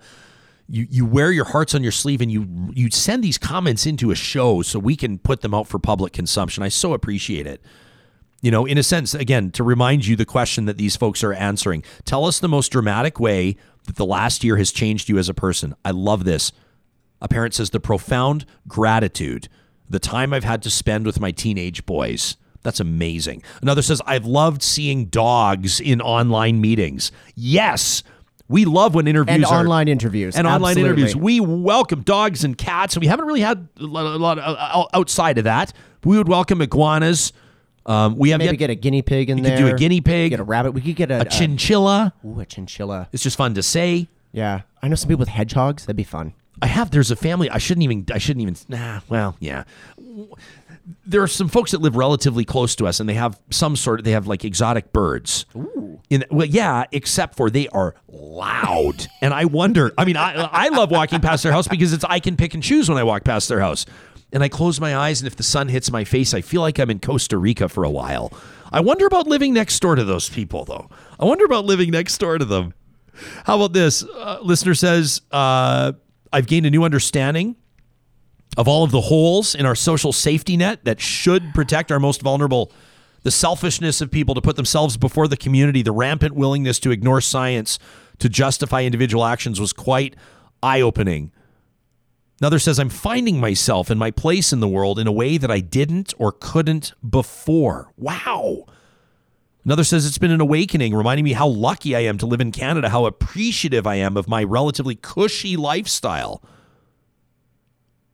How about this? A listener says, uh, you know, the biggest or the most dramatic way the years changed me, seeing that healthcare and governments can quickly and easily respond to an epidemic, and that their lack of response to the drug poisoning death crisis, in other words, the opioid epidemic, is based on discrimination or the government's interest in keeping people who use, or you might say disinterest in keeping people who use drugs alive. There are parallel pandemics, Uh, yes, and and- epidemics, let me say. well, yes, and and I think well, an epidemic affects a, a small population. A pandemic affects everybody. I would actually argue opioids is a pandemic. Sure. It affects everybody. Yeah. Maybe if even if you're not in it. But I also agree it's like the bar has been raised for government responding to like meaningful crisis. Like we know what they can do if they see something as a big enough emergency. So I absolutely believe in that idea as well. How about this? Uh, this is a, a real life comment. This is real talk from Tracy on our live chat. Tracy's watching right now. It says, keeping my mom safe while also trying to celebrate what little time she has left has literally taken years from my own life. That from Tracy. That's just the. oof. Much love to you, Tracy, and your family. We've got some positive reflections coming up in just a moment, but it's a different positive reflection today. I decided to take it in a different direction. I got an email and, and from Westside Matt. It's coming up in a second, and, and you might you might say that that's not like a, a photo of the aurora borealis, or that's not a puppy video. That's what this is supposed to be to get the week started off on the right foot. But I love it, the raw honesty from Westside Matt, and and it's a positive reflection. He took the last week to reflect. So we're going to go in a bit of a different direction coming up in just a second. Let me remind you that the team at Westworld Computers has been meeting their customers in the middle, has been finding you and working with you wherever your finances are at to be able to bolster your tech offerings. So whether it's a big iMac desk unit you need, an iPad for the kids, maybe it's a new Apple Watch, or maybe something gently used like an iPhone. You don't need the newest one. You just need one that doesn't have the screen cracked in 11 places, that can actually run the new apps that all the kids are talking about. Daryl and the team at Westworld have the new lineup from Apple and the gently used software reloaded, warranty reapplied, and they can work with you across the budgetary spectrum at Westworld Computers, proudly family owned for more than four decades. The team at Alta Moving and Storage know that this is the time of year that you may be considering making that move. It's not minus 25 anymore. And there are all the reasons in the world to capitalize on opportunity. So if that's a move for you, take the stress out of it. Move with these pod style containers that they have. That's what they're known for. It allows you to move at your own pace. It, it, it takes all the all the sort of like time crunch out of it. We all know what we're talking about there. Plus, long and short term storage solutions. You've got that upright piano you're not quite ready to give up on yet, but but you, it just doesn't fit the space. They can help you find a way to store that at Alta Moving and Storage. And then there's the team at Kuby Energy. These guys are Tesla certified. They do all their installations in BC and Alberta with certified electricians or electrical apprentices. You know the job's going to be done right. They do commercial, residential, big into industrial, and they do all the paperwork too to take the guesswork. You make sure you're not missing out on any sort of bursary or rebate. Kuby Energy's got you covered there. You can find everything they do at kubyenergy.ca. Each and every Monday, the team at Kuby Energy also presents a little something we call positive reflections. So on the average week, positive reflections will be puppy, you know, videos or photos of flowers or, or stories of people paying it forward. But we got this email from West Side Matt on the Friday of our week off. He took the week to reflect himself, and, and while this is maybe not inherently positive, it's moving in a good direction. And I think that a lot of you might be on the same page as Matt. I know to a certain degree I am. I thought it was a perfect fit for this segment. He says, We're so glad to have had the opportunity to enjoy a week away from the show to recharge. In a week with no real talk, I was left to conventional media and I did some self reflecting. He says, I came to the realization that I'm tired and I have a sense of apathy over current events and states of affairs. I'm I, I, honestly, I'm tired of COVID talk. It's taken over our lives. I'm not dismissing it. It's very much real and has real consequences. People have died and lives have been changed but I'm tired of hearing about it every day. The vaccine, or people complaining about restrictions, or, or the lack of restrictions. Enough! Just let me know when I can book my shot and when I can have people back inside my home, says Matt. That's all I care about. I'm sick and tired of politics federal, provincial. As a small c conservative, I don't have faith that Erin O'Toole has the ability to rein in extremists. Climate change is real. I also feel that Justin Trudeau only has the Laurentian Valley in mind with his policies. With the exception of TMX, I don't feel like Alberta's benefited from this government. And what's going on with Jason Kenney? The old Wild Rosers are controlling this party and pulling the strings, and, and all of his policies are for show and pandering to the grassroots base. It's not what's good for us or our image. Alberta's reputation's been negatively affected. To be honest, I was excited about the war room when it was announced, but it's embarrassing us. I thought it was going to promote the benefits of ethical oil and gas, not attack cartoons. I supported our fight against the carbon tax. I believe it's provincial jurisdiction. I believe Ottawa has its hand in our pockets, but times are changing and and maybe Rachel Notley had it right the first time.